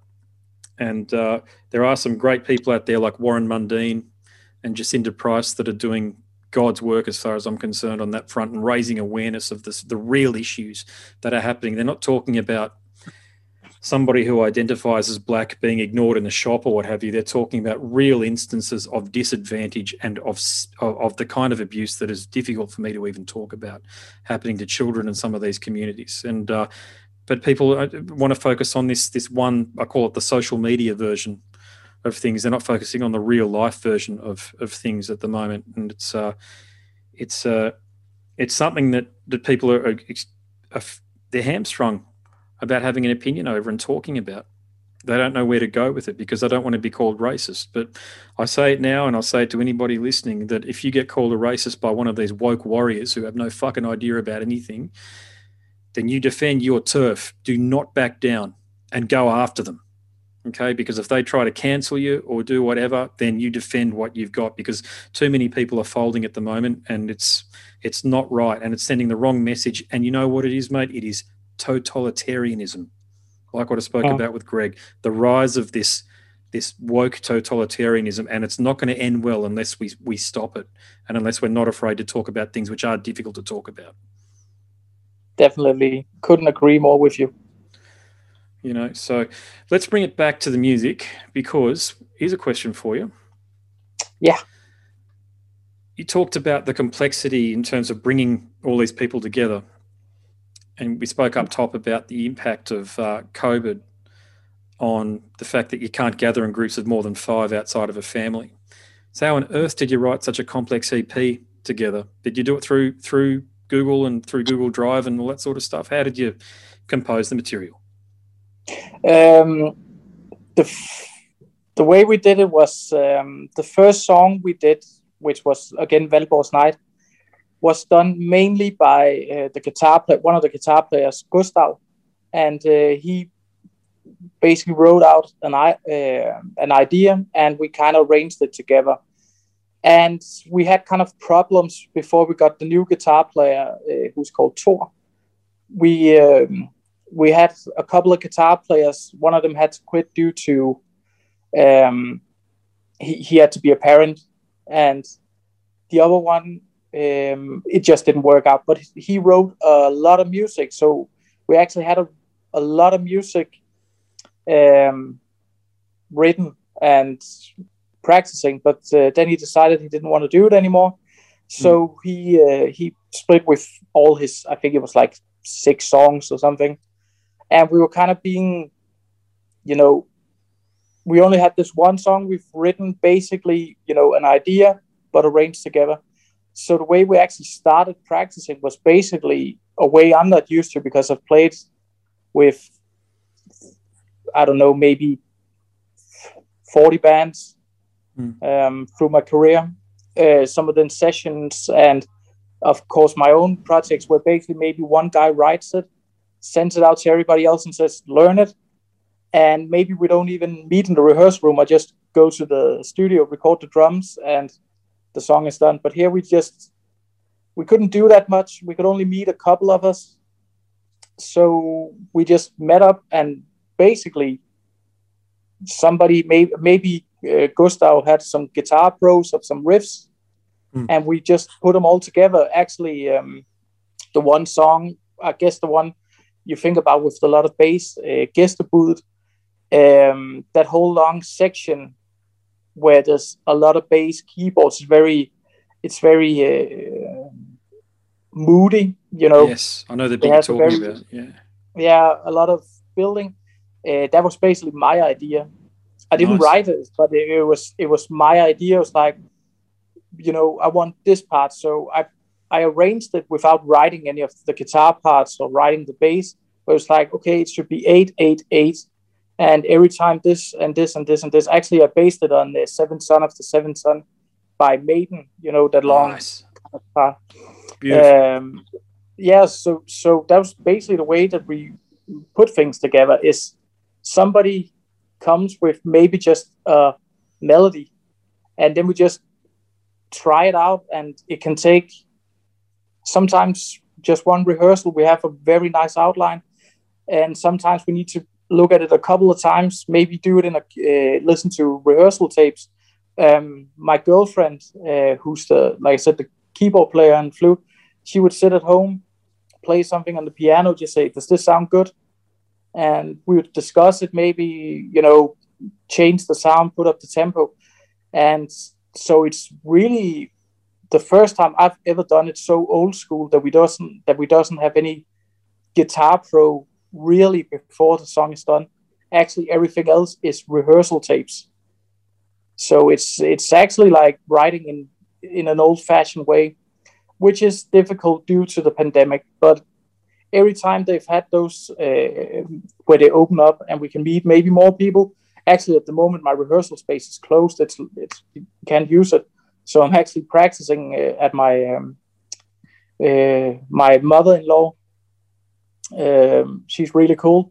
So we can't even practice, but we have already started to discuss during the the next chapter of the band, which is hopefully going to be an E P with one or two more songs um, this year, and we just need to get together. Hopefully, in maybe the middle of March or the start of April, the rehearsal space will be open again.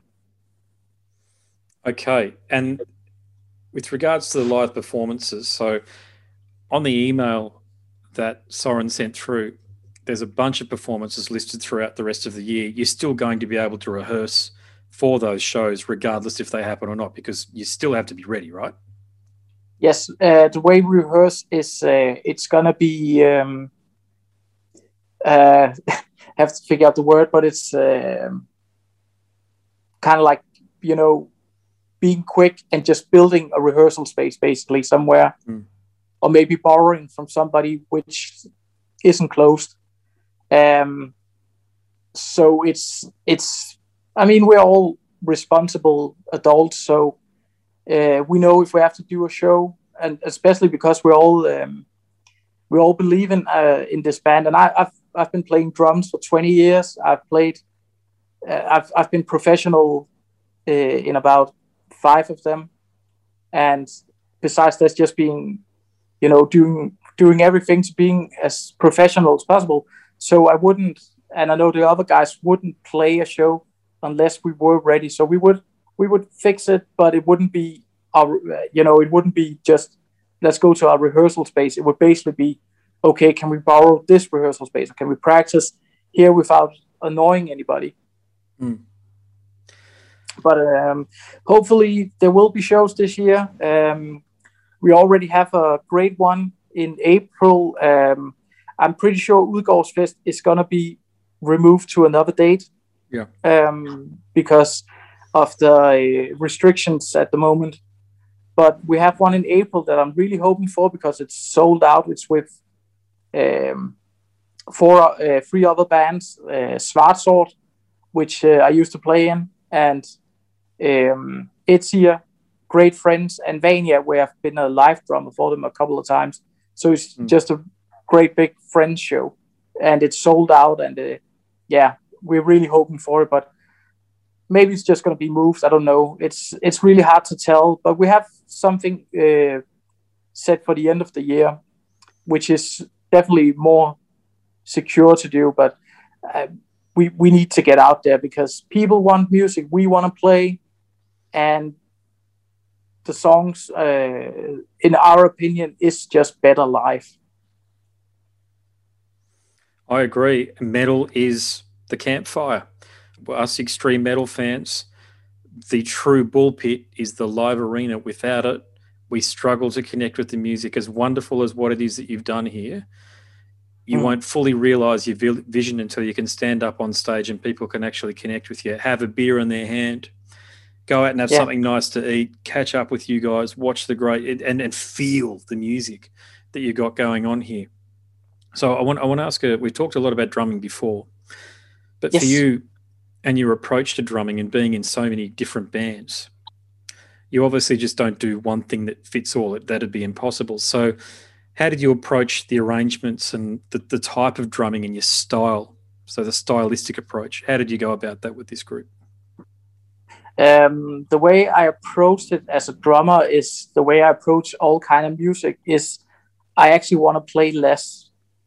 Um, and I think that's typical of drummers who've played so much through uh, the years.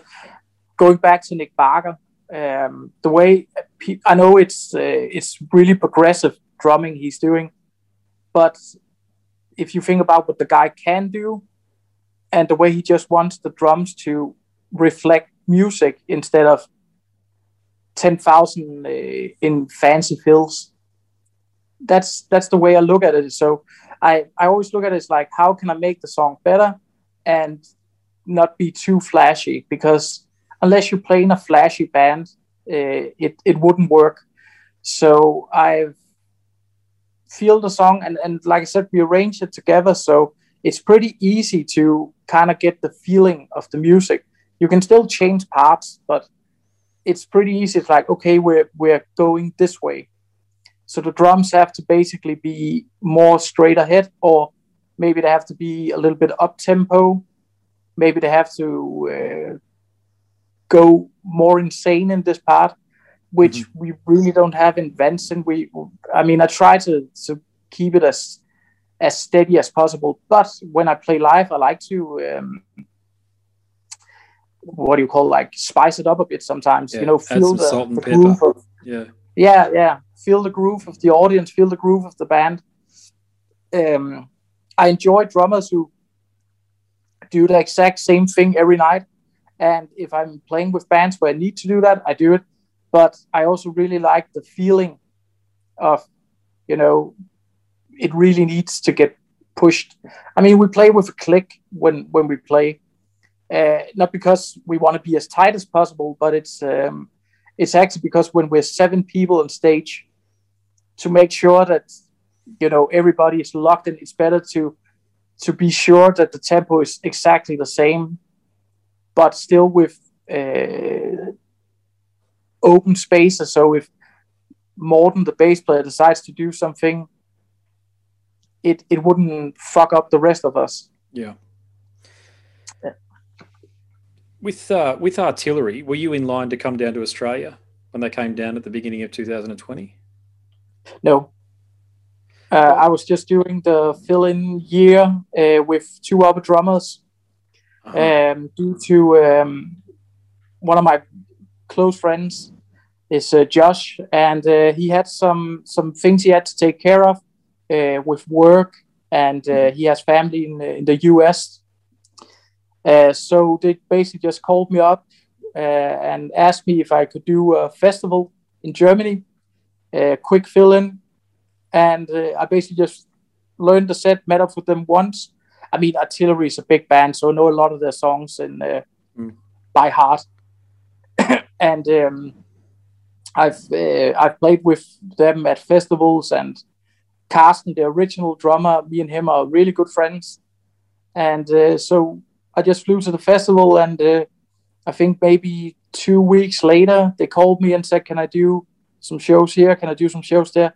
And I actually ended up doing a whole European tour with them with seven days' notice.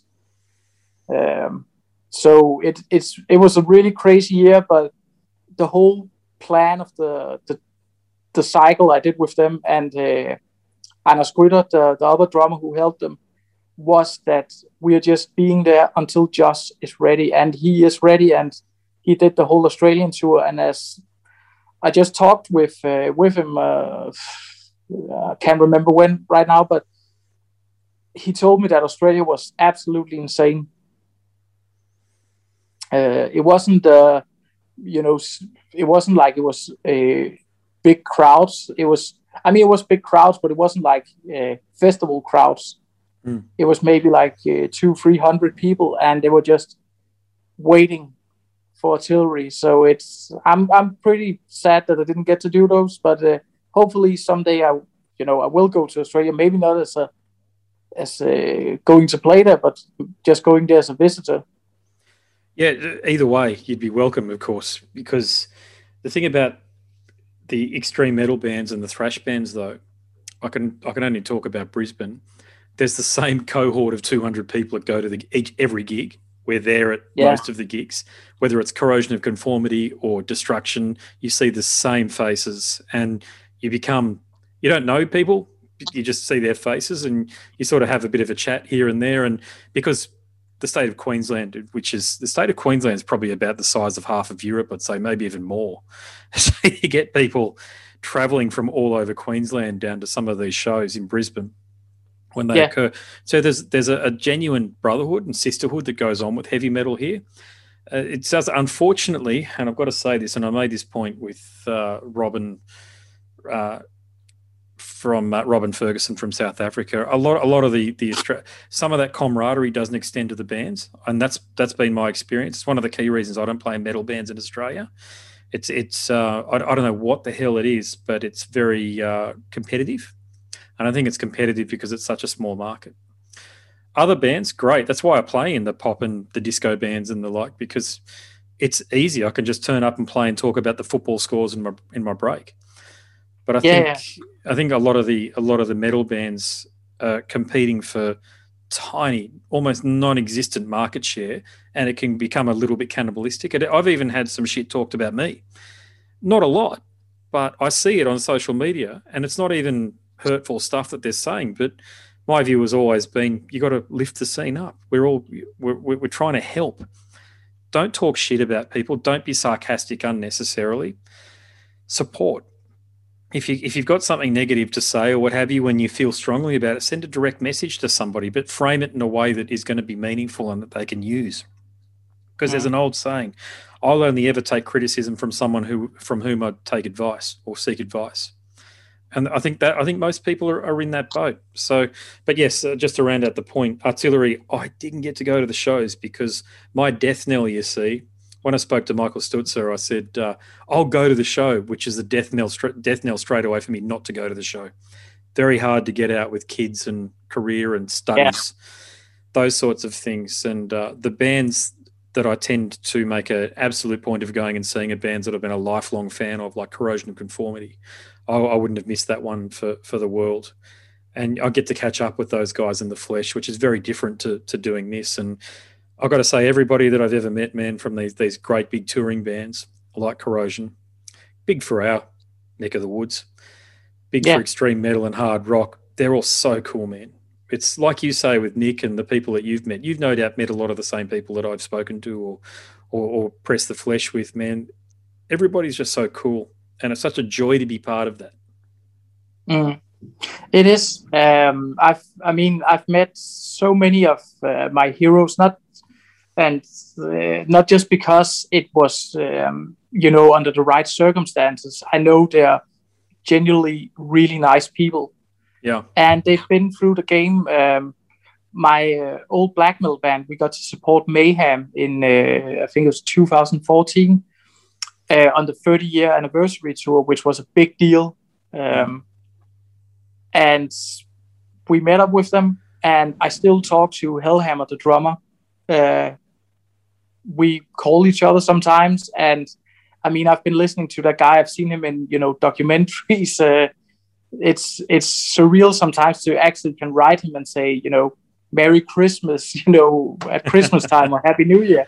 Yeah. And and he replies and it's like, how are you doing? I hope everything is well, and see you soon. And every time they play in Denmark, he always invites me to the shows. We hang out, drink, talk about music, and and th- that kind of inspires me. And not because I'm famous in, in any way. I, uh, I I'm famous as a drummer, uh, you know, in the scene, like a guy you can mm-hmm. use, but not as a, a popular person in any way.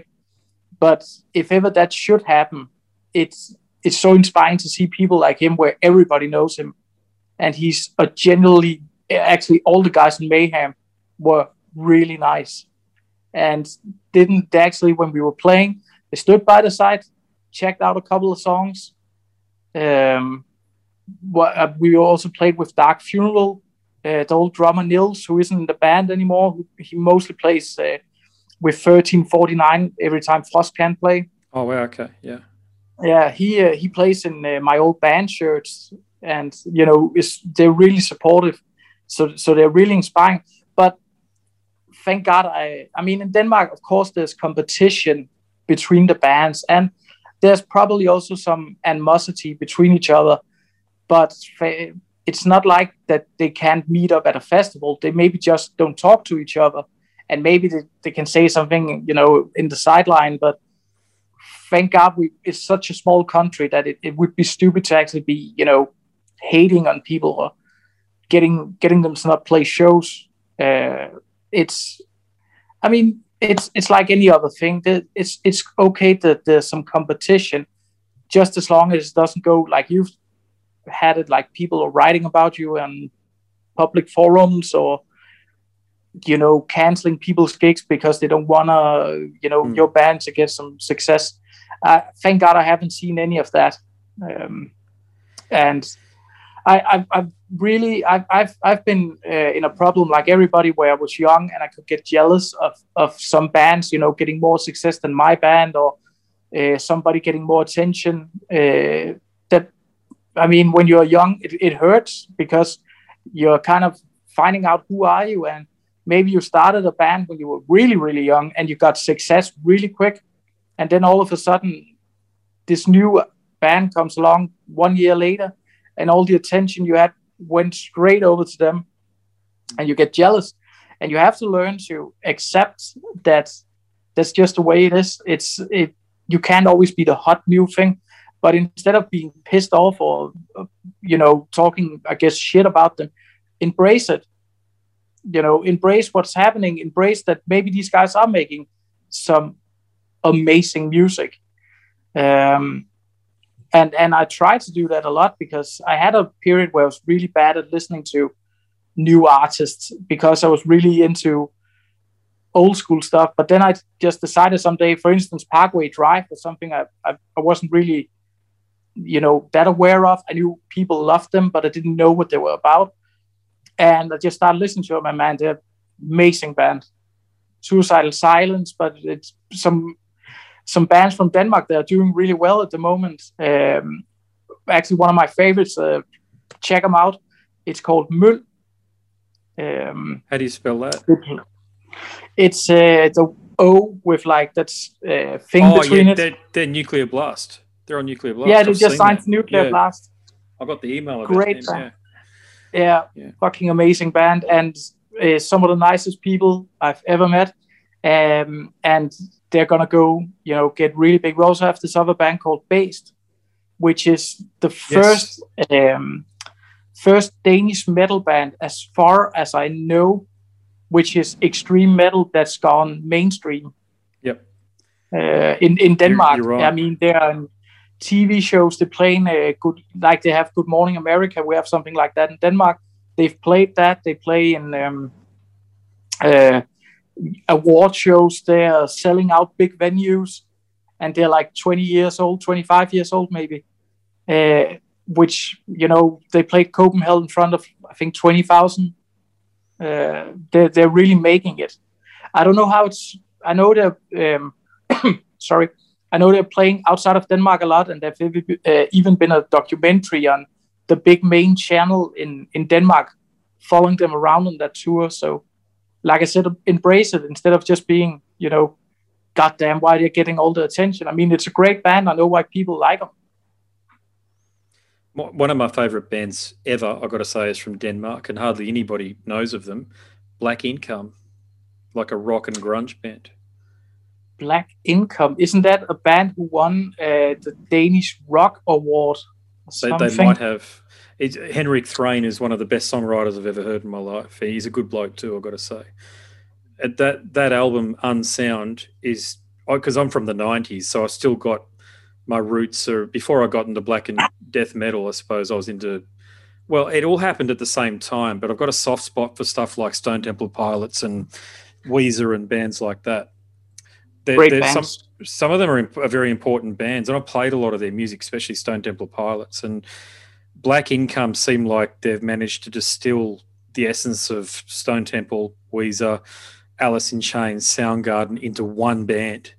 But all of the best bits, not the boring bits or the bits that you could do without. And I don't know how he's done it. Henrik has done it, but he's he's just a brilliant songwriter. And uh, I love listening to his stuff. But, of course, uh, hardly anybody, certainly nobody in Australia. Uh, well, there, I, he was giving, he gave me feedback that a lot of the positive vibes that he got, positive messages were from Australia. But it, it just doesn't reach critical mass to a point where it can sort of get over the hill and it sort of builds its own momentum and, and and launch as a career for him, which which I it's, truly wish would happen, you know. It's uh, it's not often that a Danish band uh, actually breaks Australia in any way. Uh, one band we had, which was a pop rock band called Kick the Kangaroo. I remember um, them. Yeah, they toured here. Yeah, they were really big. Uh, gotta say, maybe besides Volbeat and, of course, Merciful Fate and stuff like that. But yeah. As as uh, artists, it's it's ah, okay. Lucas Graham, he's also pretty big there, as far as I know. Um, but but they did really well in uh, Australia, and it was uh, as far as I know their A market.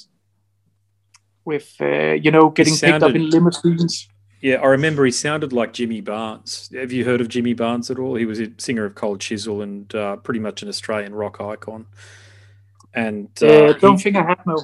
They they talked about being influenced. I remember the interview, an interview with them where they talked about being influenced by his Heat album, and I could hear that. And mm. to give you an idea, outside of Australia, a lot of people aren't familiar with what's called Oz rock, because we have a lot of pubs in Australia, and through the seventies and eighties, that's where band earned their stripes. They had to perform live and had beer thrown at them, and you had to survive that. That was the scene. That was the circuit that you had to go through. Mm. So it developed this, this A C D C spearheaded it, but then you had Cold Chisel, The Angels, Midnight Oil, uh, Eurogliders, some, some of the more pop bands like them. But Kick the Kangaroo sounded like an Australian band. That's what it was. That's that's the interesting mm. thing. That's uh, I remember listening to them and thinking, shit, they could come from the inner suburbs of Sydney. Yeah, they were a great band. Uh, I actually did an album with the um, keyboard player, who is uh, a famous uh, producer in Denmark. Mm. Does uh, basically that's uh, and he does musicals too. um, and uh, that's actually where I got. A, I mean, I've when I went to uh, boarding school, I guess it's called.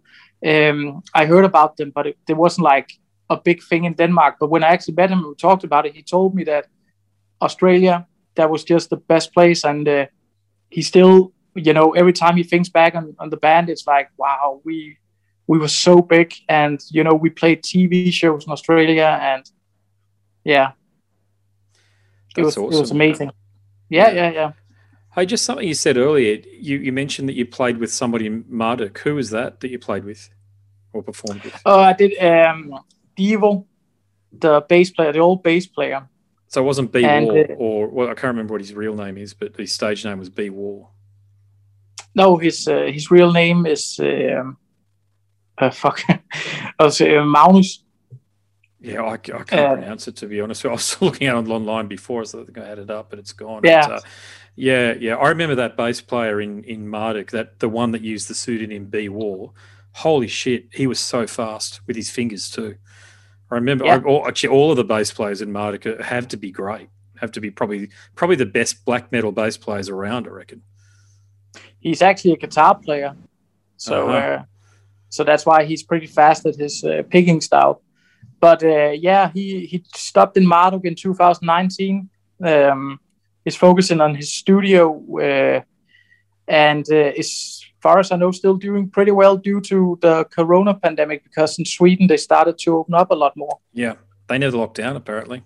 They might have done some surgical lockdowns, but I don't think society was locked down, and they've been the model for the rest of the world uh, in terms of how you can yeah. defeat this thing. I know, I know there's anomalies like in Italy and parts of Asia, most of Asia where yeah. people live on top of each other. I get that, but Sweden is a bit like Denmark, which is similar to Australia in that way, in that we live in houses and we're not living multi-generationally. So they could mm. they could do that, which is which is why I think there's still so much great music coming out of uh, Sweden. The new Soilwork was fantastic, actually. The one yeah, the drummer is Danish, uh, Bastian. Oh, is that right? He, uh, yeah, he he joined the band when. Uh, Uh, I think it was his name, Derek. Uh, he uh, he jumped to um, Megadeth, Megadeth, and uh, he was yeah he was a student of him, and he recommended them to use him. So uh, he's now a permanent member, and gotta say, one of the best Soilwork albums, in my opinion. It's pretty good. Although, although I've got to say, Dirk, who I've spoken to, should listen to that episode. Dirk is just a great. Oh, Dirk, yeah. Uh, yeah, I've actually met him once. Super, super cool guy. When he played with Soilwork in two thousand thirteen, I think, really, really nice person. Yeah, I actually said to him that I thought him being in Megadeth gave that band a lot of credibility again, because I thought it was slipping Definitely. there for a long time with Megadeth. And to for Dave Mustaine to bring in an extreme metal drummer, one of the best in the biz, that was a hell of a thing to, to be able to secure that. But then I learned that Dirk lives in Los Angeles these days, so that that is perfect for that gig. That's, see, that's what should happen with Metallica. A, a drummer like that should step into the band and do for Megadeth, Metallica what Dirk has now done, and what well Chris Adler, of course, too. I still consider Chris an extreme metal drummer, even if they're more of a thrash band sort of a thing. But uh, you, you can hear that that step up in intensity, and as people get older, they need that fresh new blood to come in in order to make the music relevant again, which I think Dirk's done a great job. Live, I know he didn't appear on the album, but the live performances that I've seen online, Megadeth have possibly never sounded better. Yeah, totally agree. Totally agree. I uh, can't wait. I think it's in a couple of days or maybe a couple of weeks. Uh, they're going to release some new stuff with him. So I'm pretty excited. Yeah, he mentioned that actually. And uh, he mentioned something too, which is that he was writing some stuff on guitar that was being, I think his words at the time were, considered to be included in some of the Megadeth material. That'd be a hell of a coup if you could get some of that stuff stuff on the uh, on the Megadeth album. Yeah, uh, hope so, man. I really hope so. I better wrap things up, but before I do, can you tell people yes. listening you, your social media pages, how they can reach out to you? You're obviously on Facebook, but are you on Bandcamp? And, and the big one, physical copy, because I want to make sure people know how they can support you guys and put the money into your back pocket for all the great work you've done here. Yeah, it's not going to be physical at this moment. Uh, it's we're thinking about maybe just keeping it digital, uh, digitally until we get an uh, E P more or something else yeah. so we can put it all together. So it's a more complete thing. Um, the way you support the band is by just liking the Facebook page, maybe um, uh, going to Bandcamp and getting a t-shirt. Uh, you can write us if you have any questions about anything, like how to ship it. Uh, I mean, we're we're gonna do it. It's not about, like you said, making money. It's about, you know, getting the band as far as we can go. So we, if people want shirts, no matter where in the world, I mean, we will ship it uh, as cheaply as possible. And and yeah, hopefully we can start playing. The big goal is to, uh, we're already in contact with a lot of uh, possible gigs, and uh, hopefully one in Germany uh, this year. Nice. If if we can, if we can go to Germany, it's it's it's a great market. Um, Biggest for, metal market around, man. That one there. Definitely the best metal market in the world. Yeah, um, I've, or at least for touring bands, it's it's got to be a great market. Um, for at least uh, for Europe and America, when they go there, I mean, they, you can play probably a hundred shows in Germany. Uh, it's it's such a great place, and. Yeah, the dream is uh, not the dream, but uh, the hopes for two thousand twenty-two is is to actually get some proper festivals with not just, you know, sitting attendance or yeah, I can't stand them. Yeah. twenty yeah, I wouldn't go to one. So that's about it. Killer, mate. Yeah, look, fantastic chat. I, I, I just on a personal note, the very kind things that you said about what I'm doing here in the podcast, that means a lot, by the way, because I don't get a lot of feedback, to be honest with you. I sort of just do it and whatever happens happens, but uh to to have uh made an impression on you over there in Denmark, mate, I'm I'm humbled, and and thank you so much for what you said. And oh and man, the big thanks are coming from me to you too. I enjoyed the chat, dude. It's it's no different talking to you than it has been to talking to anybody that's been in a fantastic in a, in one of these touring bands. So I've got to give you that feedback, and that's important, man. Because I've done some interviews with. Uh, I mean, you're doing it, man. I mean, you've played in Artillery. You you you know people. You're more connected than what I am, from the sounds of things. Um, you're you're one you're one of the you're you're in the scene. You're already doing it. So sometimes I've done interviews with people who are sort of local musicians or what have you. They don't know how to talk like you have. Which is, mm, which, which is which is always interesting for me, in that people from Europe have a better command of the English language than people who are native English speakers. That's that's the truth, you know that. Yeah, I mean it's it's become so.